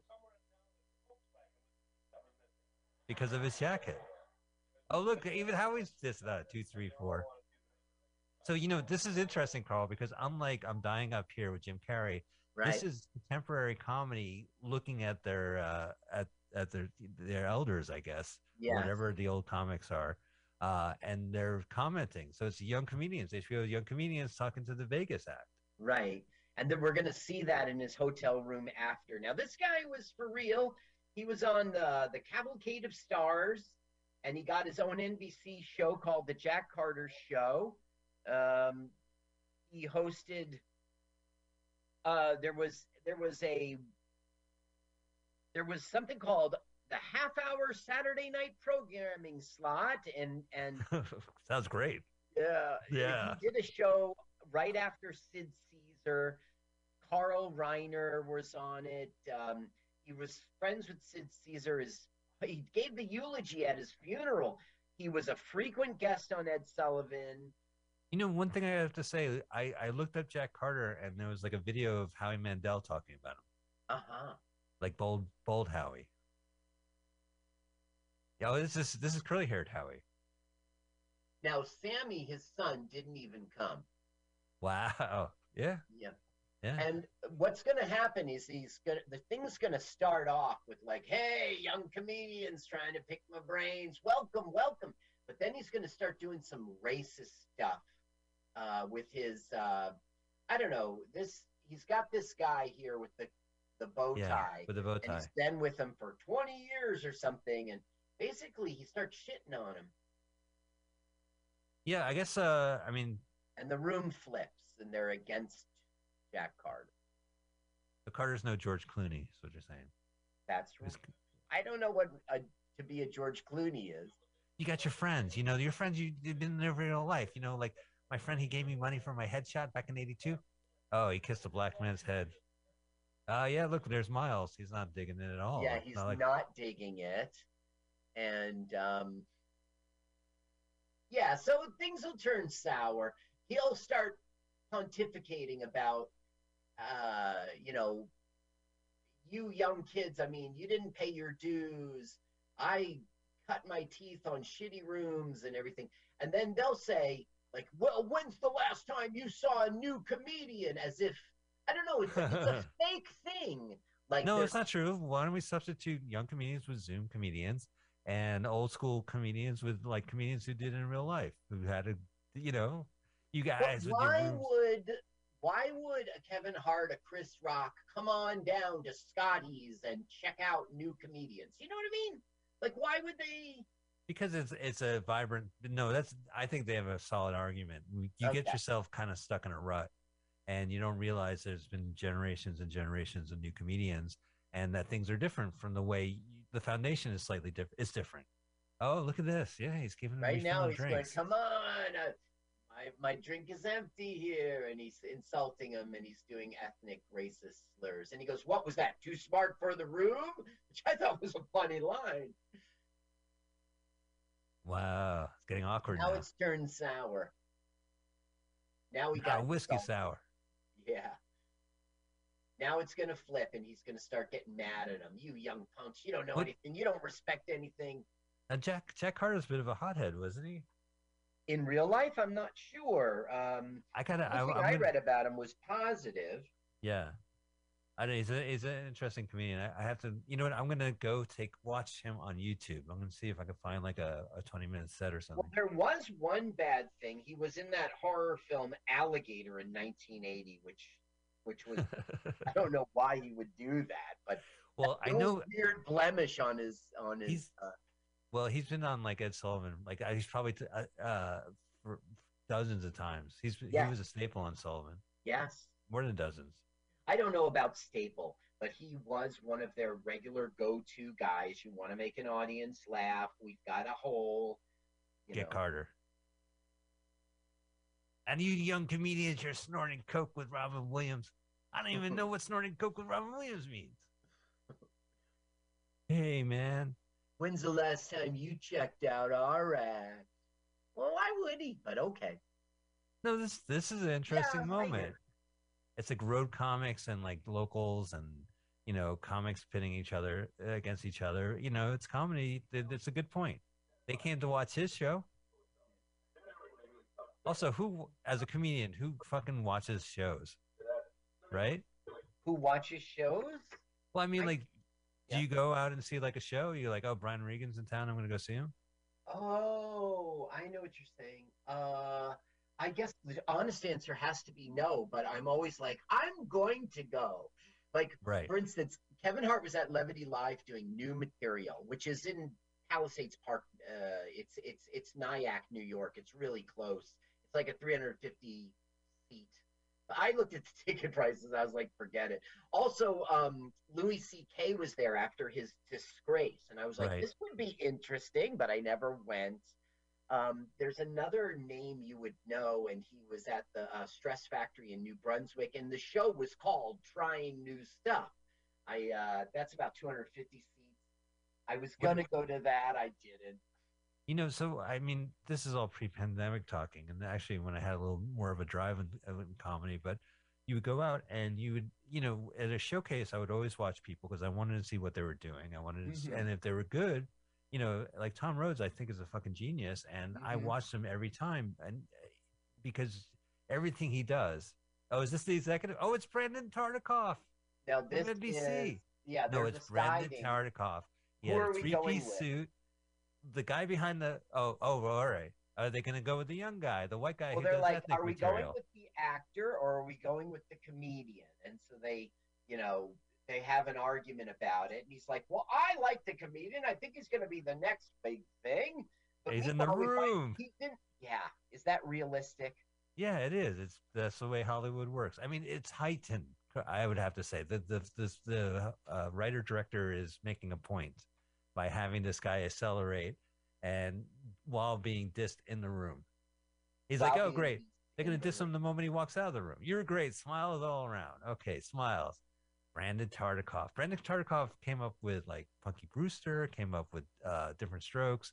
He wore a three-piece uh, tan suit with a vest, and he was about that guy's size. So obviously, That's who Oh. they're going for. yeah. I don't know. I getting back to watching comics. Uh, I I mean, I like comedy, and that's why I, I definitely watch it. But uh, you know, when I would do this room, I would go to rooms that like showcases just to say hi and just to be seen there, but also to see what the comics were like and what they were Well, doing. I I- always learn from that. Yeah, I I always stay in the room when there's an open mic people like uh, my good friend Anthony Quinn, and um, I won't start naming names. I was about, Yeah. but a lot of them they go up, they do their set, and then they like disappear to like smoke pot or bullshit with the other comedians, and I never do. I always stay in the room. I You don't- want to you see what everyone's doing. Yeah, but bullshitting with other comedians will get you other sets, and also just kind of you know it's networking. There's many, many, many facets. To I'm not saying talk, not don't I talk of over course someone's hang set. out with the comedians, but I'm just trying to say that watching all of the comedian sets is really of value you as a comedian, and I also just want to laugh. I want to see what they're doing, what's going on.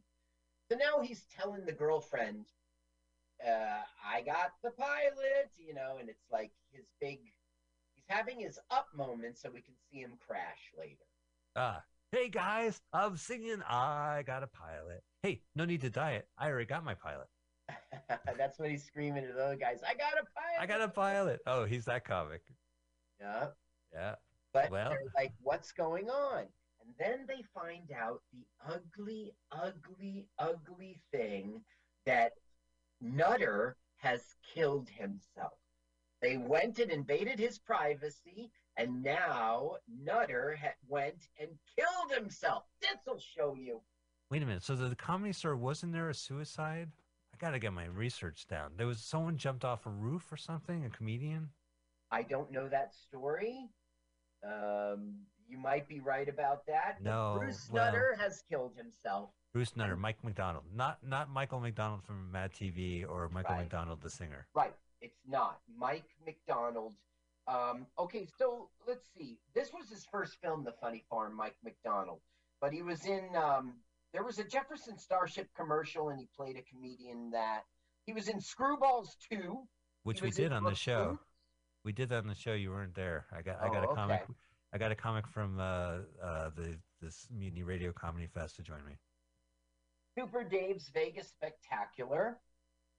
Um, Oh. I mean, he was out there. Uh, Yeah. You wouldn't know a bunch of his stuff. The Bend, Chasing Robert, The Ripping Fields. I, I, you wouldn't know a bunch of this stuff, but he had a career, and um, he did. Uh, he died. He it was 2013. He had liver transplant surgery, and his liver failed. It was hepatitis. Wow, liver Uh, transplant.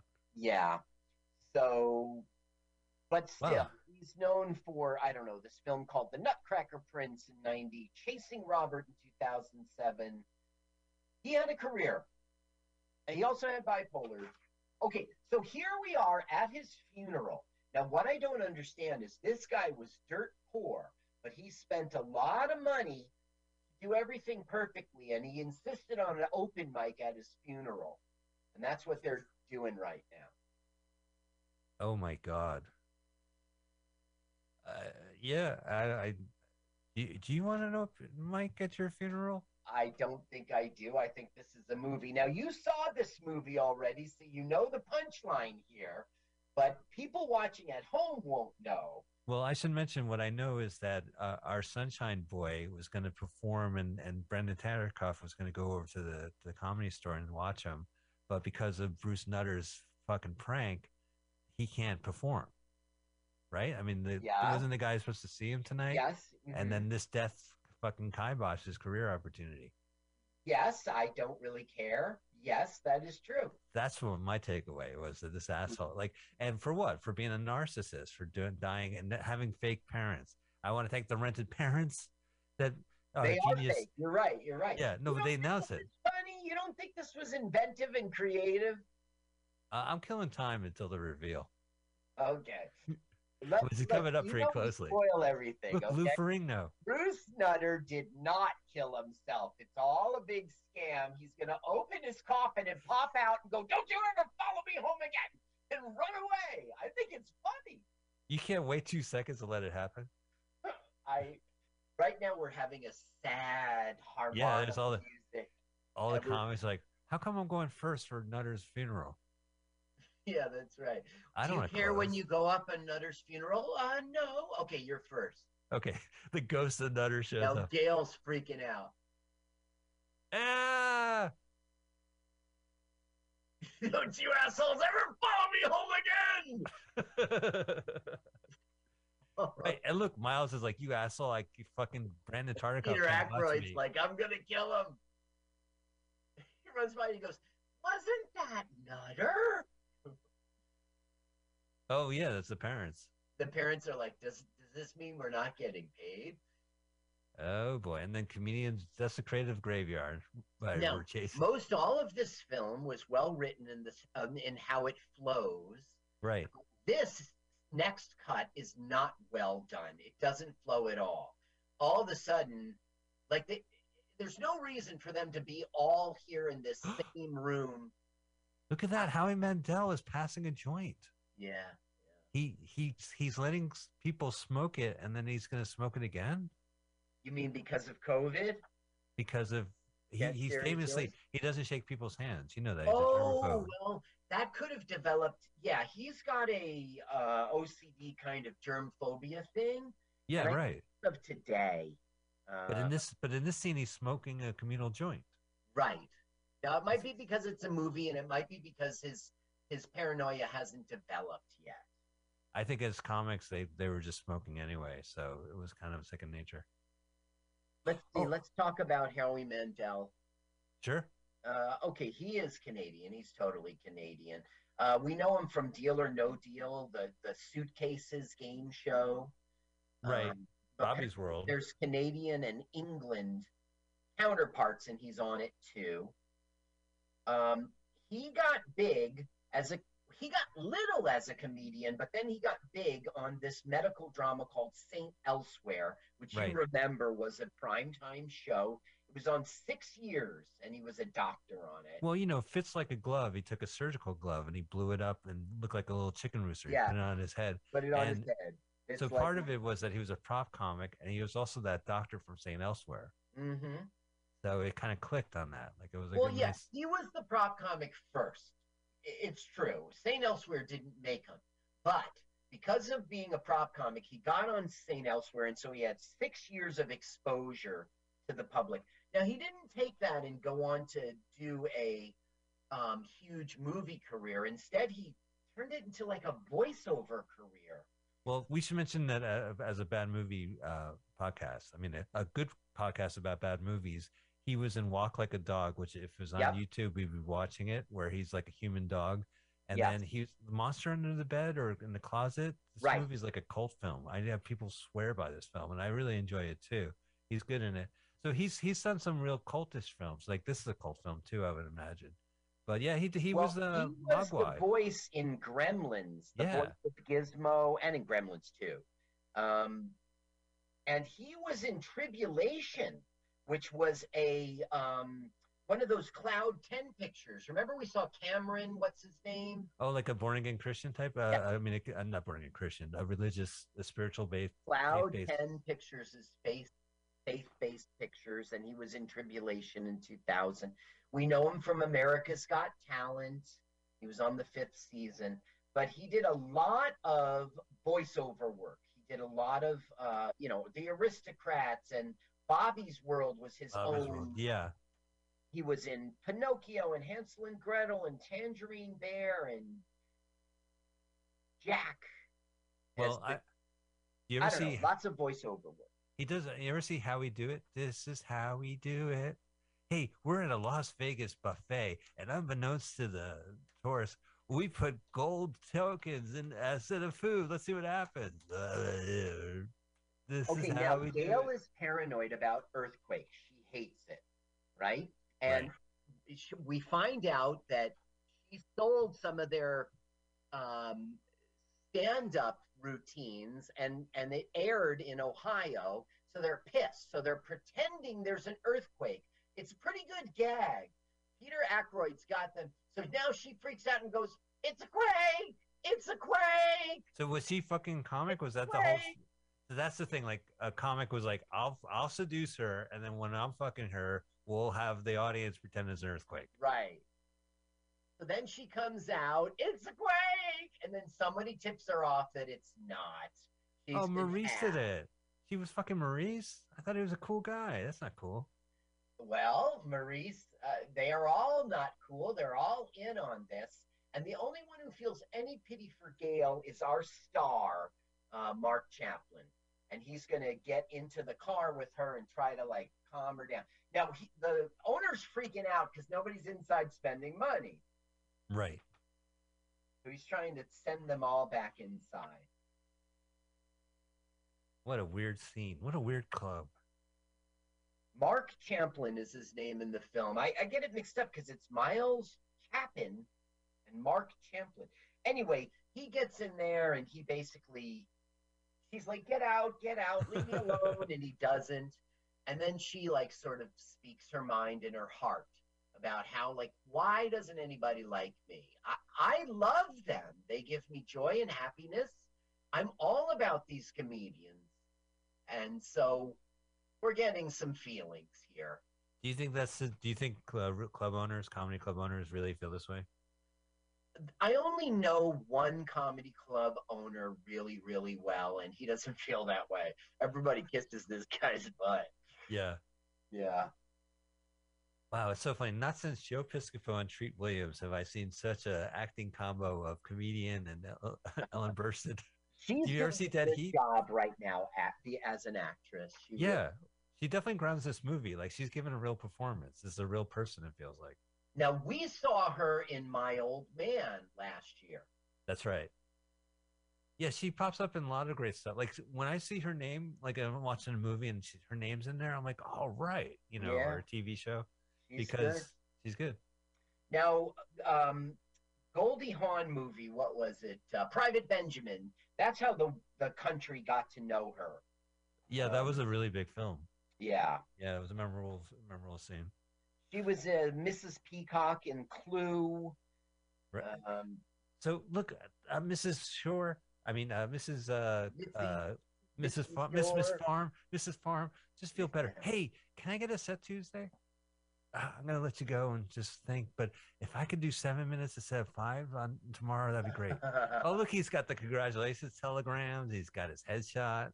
yeah. Yeah. So this is day one of his pilot. He's already gone out there and done some of it, and they didn't like it. They didn't like it. He wasn't good enough. And and the woman is like, an "I told you so" moment she suggested the actor. Look, you want an act, you want acting, you hire an actor. So now they're going to let him go. Do they have really? You saw Wow. this film. He's getting fired right now. Well, they. I know this film. They say, "Hey, we got an actor waiting in the parking lot. He's just he's smoking a Marlboro right now, but just give me the word. I'll give him the eye. He'll come right up." Yeah, there we go. Hey, oh look, my character. I think my character would be great if it had more lines. Yeah, yeah. Okay. Hey, listen, we're off the set. You're fired. yeah, that's Yeah. right. He goes, speaking We're of- going in a different direction with your character. He goes, Fine, no problem. He goes, No, you don't understand. He goes, Wait a minute, are you firing me? He goes, I didn't say that. He goes, You are firing me. He goes, Well, you said it. Ugh, what a passive aggressive asshole. The, and he leaves the artist entrance. So this is Montreal with the artist entrance. It's is this like pronounced Montreal. UBS television. So it's like C Canadian. Yeah. They they moved the C for Canada up and made it a U. Yeah, instead of CBS, it's you. UBS. Why not? You could Oh, be all right. So, Oh, yeah, that hi, could be it. girlfriend. And he goes, I blew it. So basically, he's going to have a crybaby, I quit comedy. Yeah, I know. second, but then he's going to start driving home. He's going to go to some honky tonk and do like five minutes. Everyone's going to love him. And he's going to turn around and come back, and she's going to be happy. It doesn't, it's a very poorly written end. Well, okay. So I think this is kind of so far so good. This guy drives at the beginning of the year. He drives from Cleveland. He goes to Los Angeles. He's on it. He's on it. He's part of the scene. He, everyone now knows him. He's doing time. He's a regular. Uh, he takes, you know, he Gets a pilot. gentrify, he gentrifies uh, uh, an act, and then he gets a pilot. Uh, and then they kick him out even the first day of shooting. I think it's fucking this guy, the director, like just being bitter. Oh, he's in the mental ward. Yeah, Nutter. Bruce Nutter went crazy and he's now in the mental ward. And it doesn't make sense. He's gonna like say to the girlfriend, Mark is gonna say to the girlfriend, like, I don't want to end up like Bruce Nutter. How would he? look, his comic book's upside down. He goes, I I, have to admit, upside down now. That's that's my favorite line in this movie. Yeah. I thought that was really funny. So, I'm gonna use the that thing line. Is why in the world would he end up like Bruce Nutter? It it doesn't make sense in the real world. It it's poorly written. Yeah, I mean, I'm I, I'm not going to really talk Go about comedians, but there, you know, this is not kind of something like this could happen. I don't know about this. Is he doing time? Yes, he. Did you stop watching the film because you knew everything up until? I'm The trying to. I earthquake. do. No, Okay. I, I know. What, yeah, no, I'm just So trying to what- move, move move our show along. Okay, so what is happening now is every day at this time he does like 15 minutes, and people come in. He's he's and so he's saying it's great to be here at the funny farm, and the joke is, you know, he's at the crazy, you know. But like the joke is, these guys are acting like you know outside crazies. You know what I mean? Like we're a crazy comedy. and We're the loony bin. How come everyone's in those uh, ga- uh smocks, those uh hospital gowns, but Bruce? Okay, He's got his own. Yeah. so now now he's essentially gonna. But well, all it right. isn't time for him to quit yet, it- but he's really close. if I may, I have seen this movie. You have already spoiled the movie, but allow me to spoil this movie.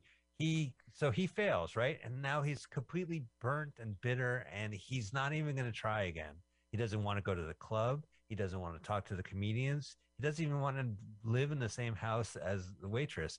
And then Right. the biggest night of comedy is is New Year's Eve, right? That's Right. like everybody in America decides or Canada decides to go out and and drink and not talk to their spouses because they're watching a show or they just want they want to go out and drink or they just want to get out of the house or they want to watch stand-up comedy on tv it's the biggest night of tell of Yeah. uh, stand-up comedy is new year's eve but he won't go in fact he fucking bails on his girlfriend on new year's eve Yeah. and, and moves out which and know, he gets and Mitzi Shore, I mean uh Eileen. Brennan, yeah. yeah offers him a great spot on New Year's and he turns it down. right which is such a no-no you no matter how you're feeling you always say yes Yep. unless you really unless you're really gonna fuck it up you if know you have COVID if you're drunk, you if- don't know no, your material. if you're drunk ooh they have assignment look at that that memory game beep red green yellow I used to love that. Ah, there, the- and the pay. Wow, what a museum! Yeah, because you, you should always take a set because they're never going to offer again if you say no the first time. That's right. They'll never offer it again. They, you- Yeah. that's the memory they have. You said no. Yeah, you said no. They got a show to you run. Say They need. no. Yeah. I mean, you know it as, a as running a show. You sometimes you, someone does a show or there's a spot missing. You need someone ASAP. You don't need bullshit. Right. I don't need 40 questions. I don't need you saying I can't do it, but I'll love another set and then follow up. That's not the reason why I'm calling you in this 11th hour. I right. need someone. Can you deliver? If you deliver, I'll get you another set. But if you don't deliver and then you keep pestering me for a set because the last time I asked, it's gone. I, I don't have time because I have 500 people pestering me anyway. Look at back her in the day. I'll It's- never understand comedians. Click. Right. Look, there's Mr. Shore. Guess he maybe is a kind of Mr. Shore if he's. You don't think they're married? Oh, she's she's fucking people uh, comics, but you know they could be married. In the beginning, the juggler explained that he was the club owner and she was the manager. Oh. So I think what he does is cowardly. I think it's like it goes against everything you learn in comedy, which is that you will never stop, and you can't stop. You know, you have to take you, any kind of failure, just thick skin, right? You got to let it off your tail. It Because does now.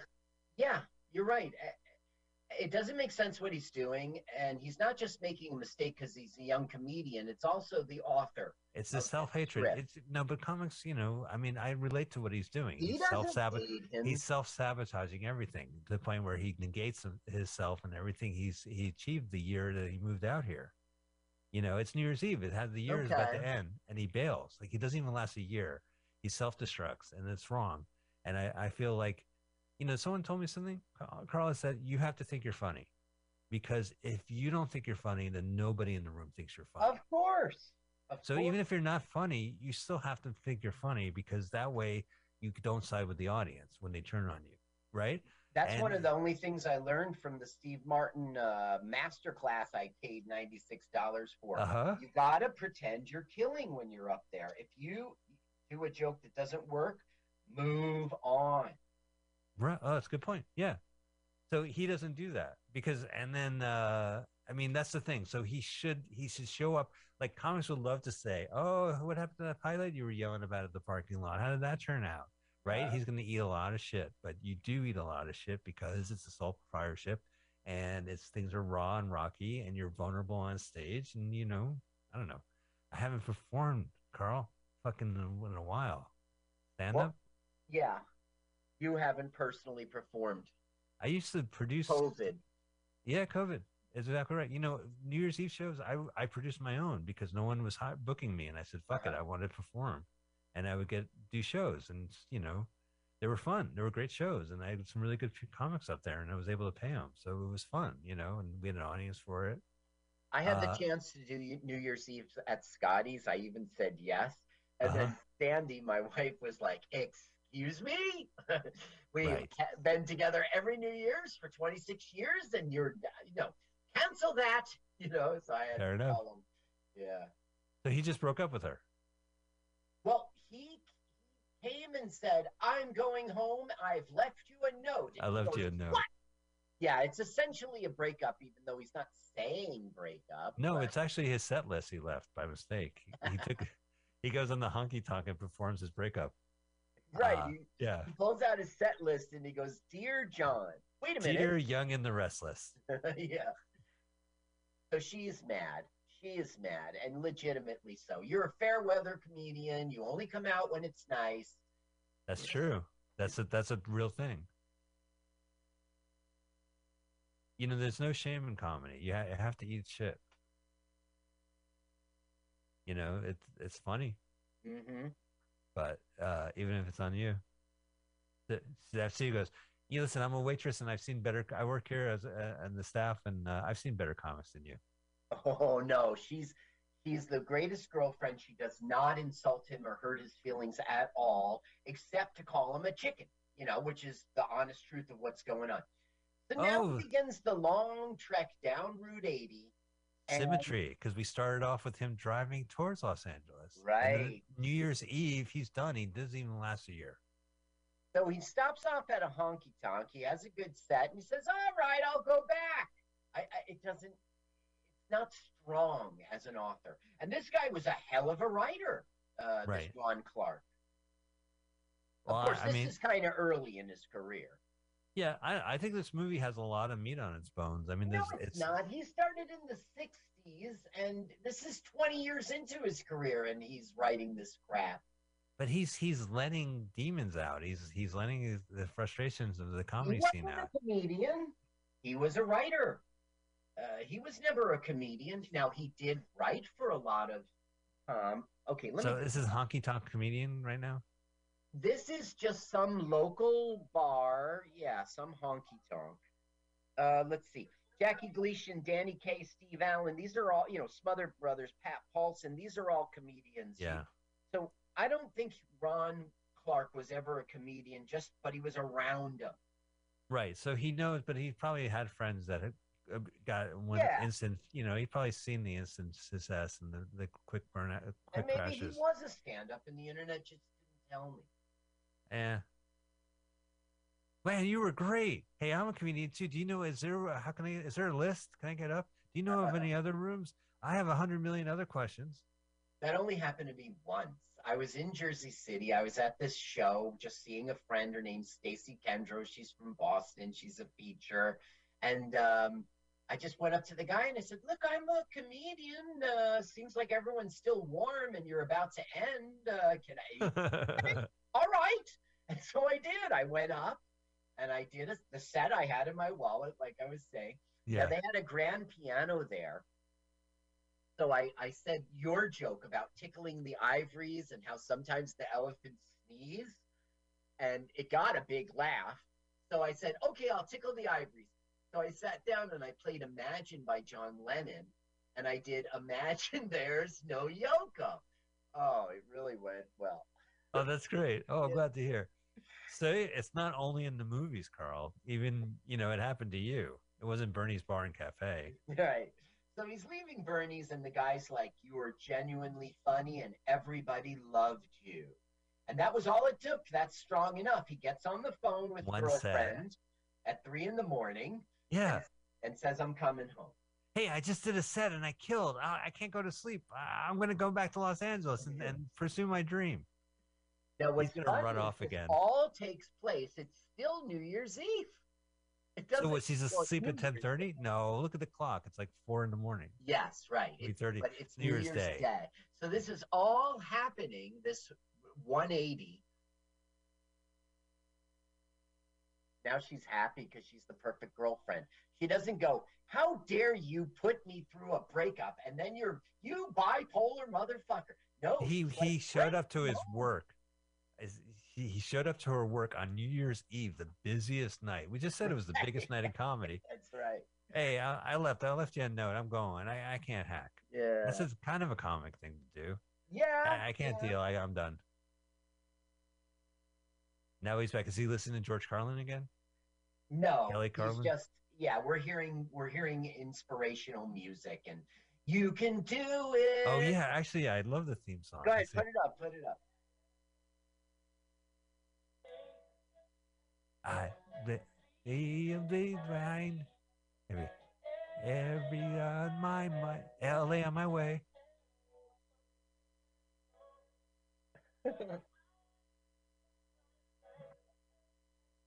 I love this. I know what to do. so bad, and it's also so eighty three. That's it. He goes back. The movie's over. no That's New Year's. Day. There's Peter, late Peter Aykroyd. A lot of people passed away. Yeah, a lot of did not Howie though. It's Not uh-huh. really funny his baby voice. Yeah. Oh, it's Bobby's World. Jack oh Blum. yeah, did that go on to be Bobby's World? Yeah, he did a. I didn't look up Jack Blum. I'm sorry about that. Yeah, it's all right. Look at my. Yeah, he was pretty good. Put it on those girls who voluntarily hopped up on the stage and were happy about. it. Yeah, you know what? I mean, what about the female performers? Uh, do they would they feel comfortable being in a place that allows that? Like some some comics allows girls. to- They were females who got on the stage and said, "I'm into They this."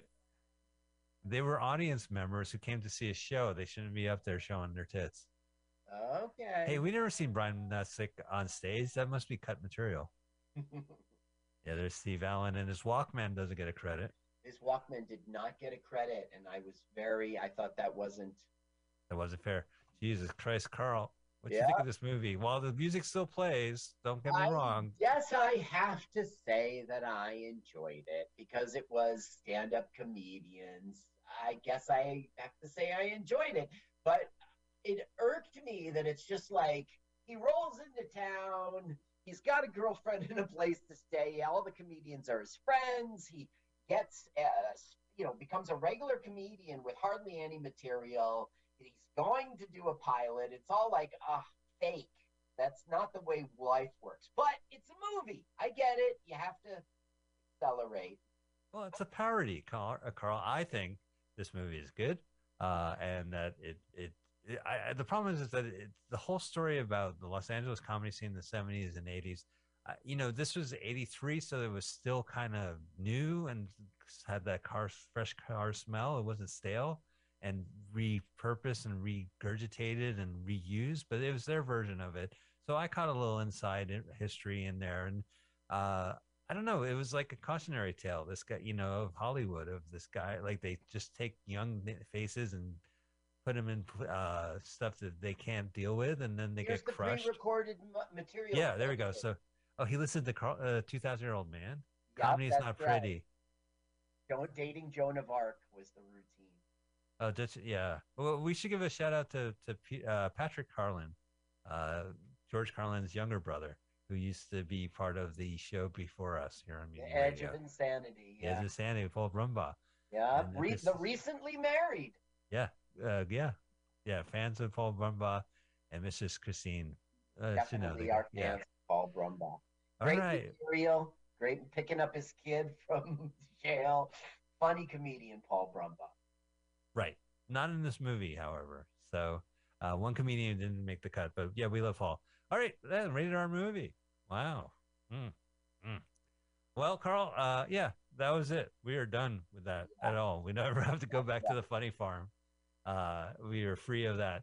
Next week we are gonna maybe I don't know. We Well, we we have a film. know, like, uh, I don't announce that film. Uh, let's talk. Let's talk. Let's talk. Let's put it this way: the purpose of our show is to.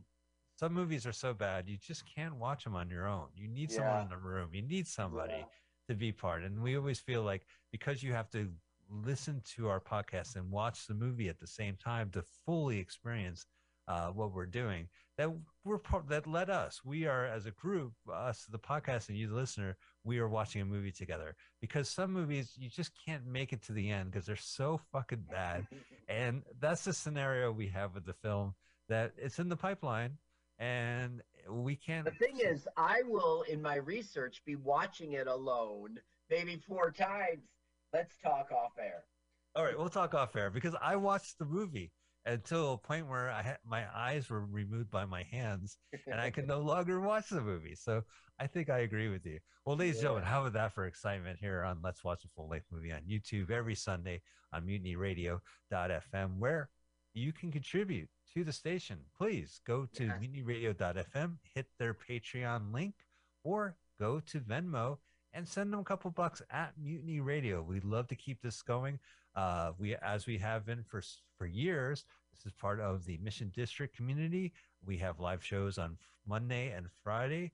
Uh, and if you don't want to go in person to see them, you can listen to them on Mutiny Radio uh, as a podcast or streaming live. Go to mutinyradio.fm. More information about our iTunes link. More information about all the shows, including what's really happening that just played before us at noon here on Sunday. So Luke. Carl, yeah, Luke Sayer, Luke, uh, Carl, I just called you Luke. Uh, Ah, it's me, Mark. Luke, do you uh, anything uh, you'd like to promote? Anything coming up? I guess no. Just go to carlsucks.com Yeah. and uh, you'll see all my upcoming dates, which pretty much means I'll be at Scotty's this weekend. And if there's anything else, I do list it there. So please Sounds good. enjoy. Yeah, and we have a lot of great more show coming on. So uh, make sure you uh, now that February is done, uh, join us next week in March as we maybe show a film we can't watch. My birthday's tomorrow, February 28th.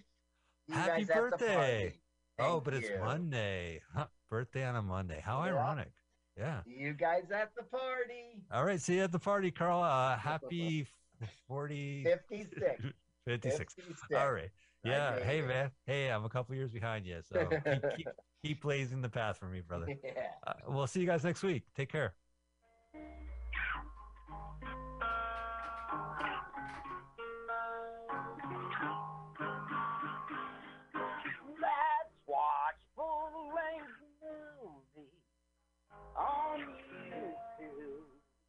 Michael Spiegelman. Michael Spiegel, Spiegel, man, ma-na-na-na. I might have gone to a wrong chord there. Okay. Let us watch a full-length movie on YouTube with Michael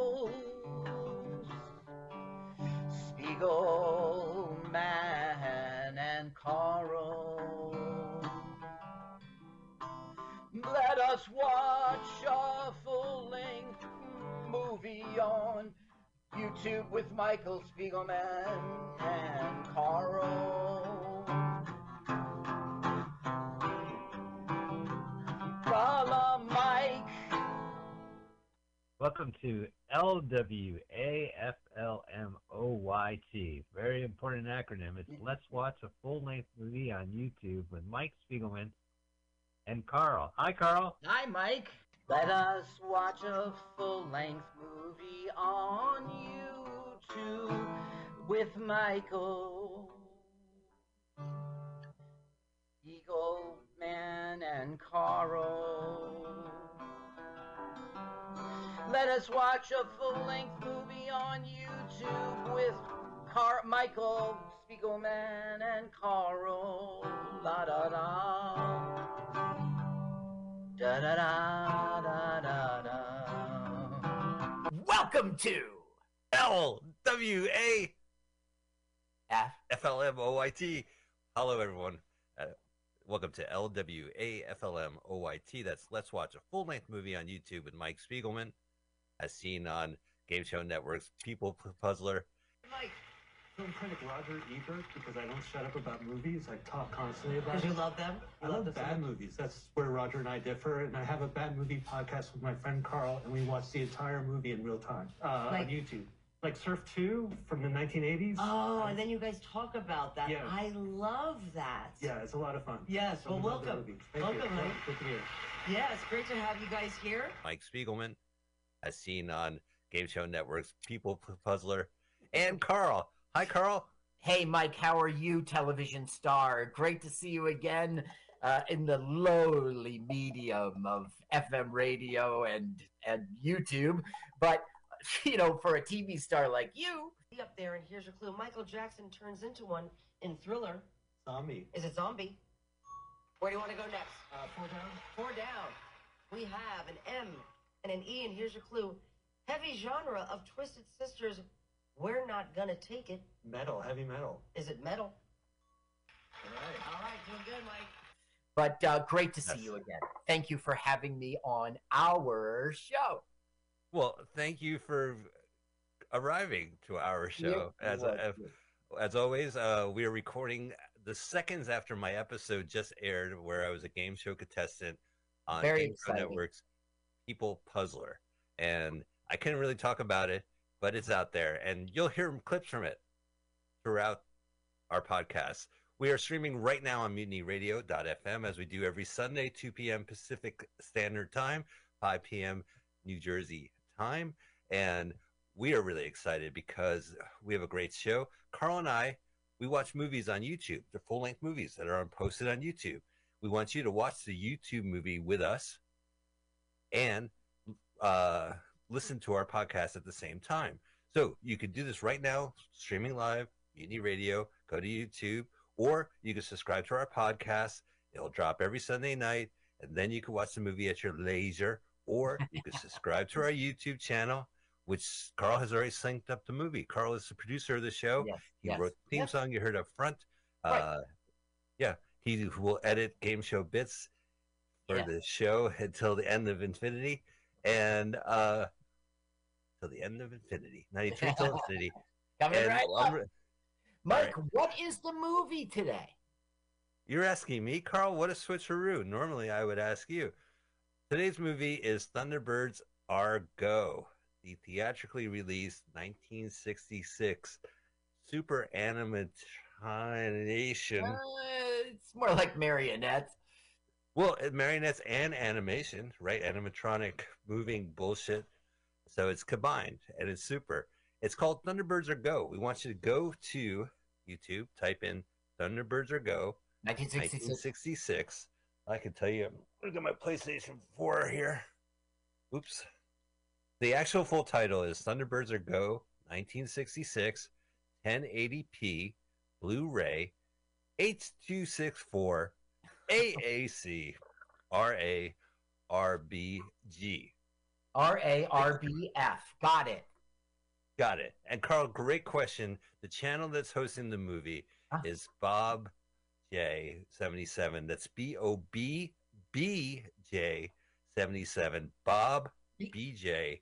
Because a head bobs in a BJ? Is that why? Bob BJ 77. And listen, as married men, Bob, congratulations. Yeah, right. God, you're to you 77. We're living vicariously through you. so go ahead. Now, Bob had uh, not only had the courtesy to host this movie, he has two ads up front. So Thank Go you, ahead. Bob. Thank you, Bob. But he's the only one that has the full length movie, and it looks gorgeous. So go Yeah. ahead and click it, let it play, hit pause. Well, what's going to happen is you're going to click it, and there'll be two ads. So when you have the opportunity to skip ads, do so, and then hit pause. Move to zero zero. Oh my God, that's so much work. Now it's a chore. It's not a chore. We're we're going to have a great segment. We have a special comedian, a celebrity comedian, Carl, Yeah, yeah. to do the countdown to start our movie. And smackly right. Carl. And uh, Carl, take it away. I hear you have a top ten list, Carl. No, I don't, you dumbass motherfucker. What do you I have a movie In the podcast. middle of it, and we watch a come in. In the full-length middle of it, fucking movie. coming in. God damn it. Okay, so listen, you have to start our movie. Is this advocates in your way? Three three, we need that two, one, go. That's how the countdown goes. You Three, say two, one. three, two, one, Oh, go. please, But I listen, went to the school. We all it's audio first. It's What's it? it's out of San Francisco Mutiny, Mutiny Radio. Everyone at We're home on Mutiny Radio. presses play at the same time as we do here in the studio. Okay. So what you have to do is like a countdown.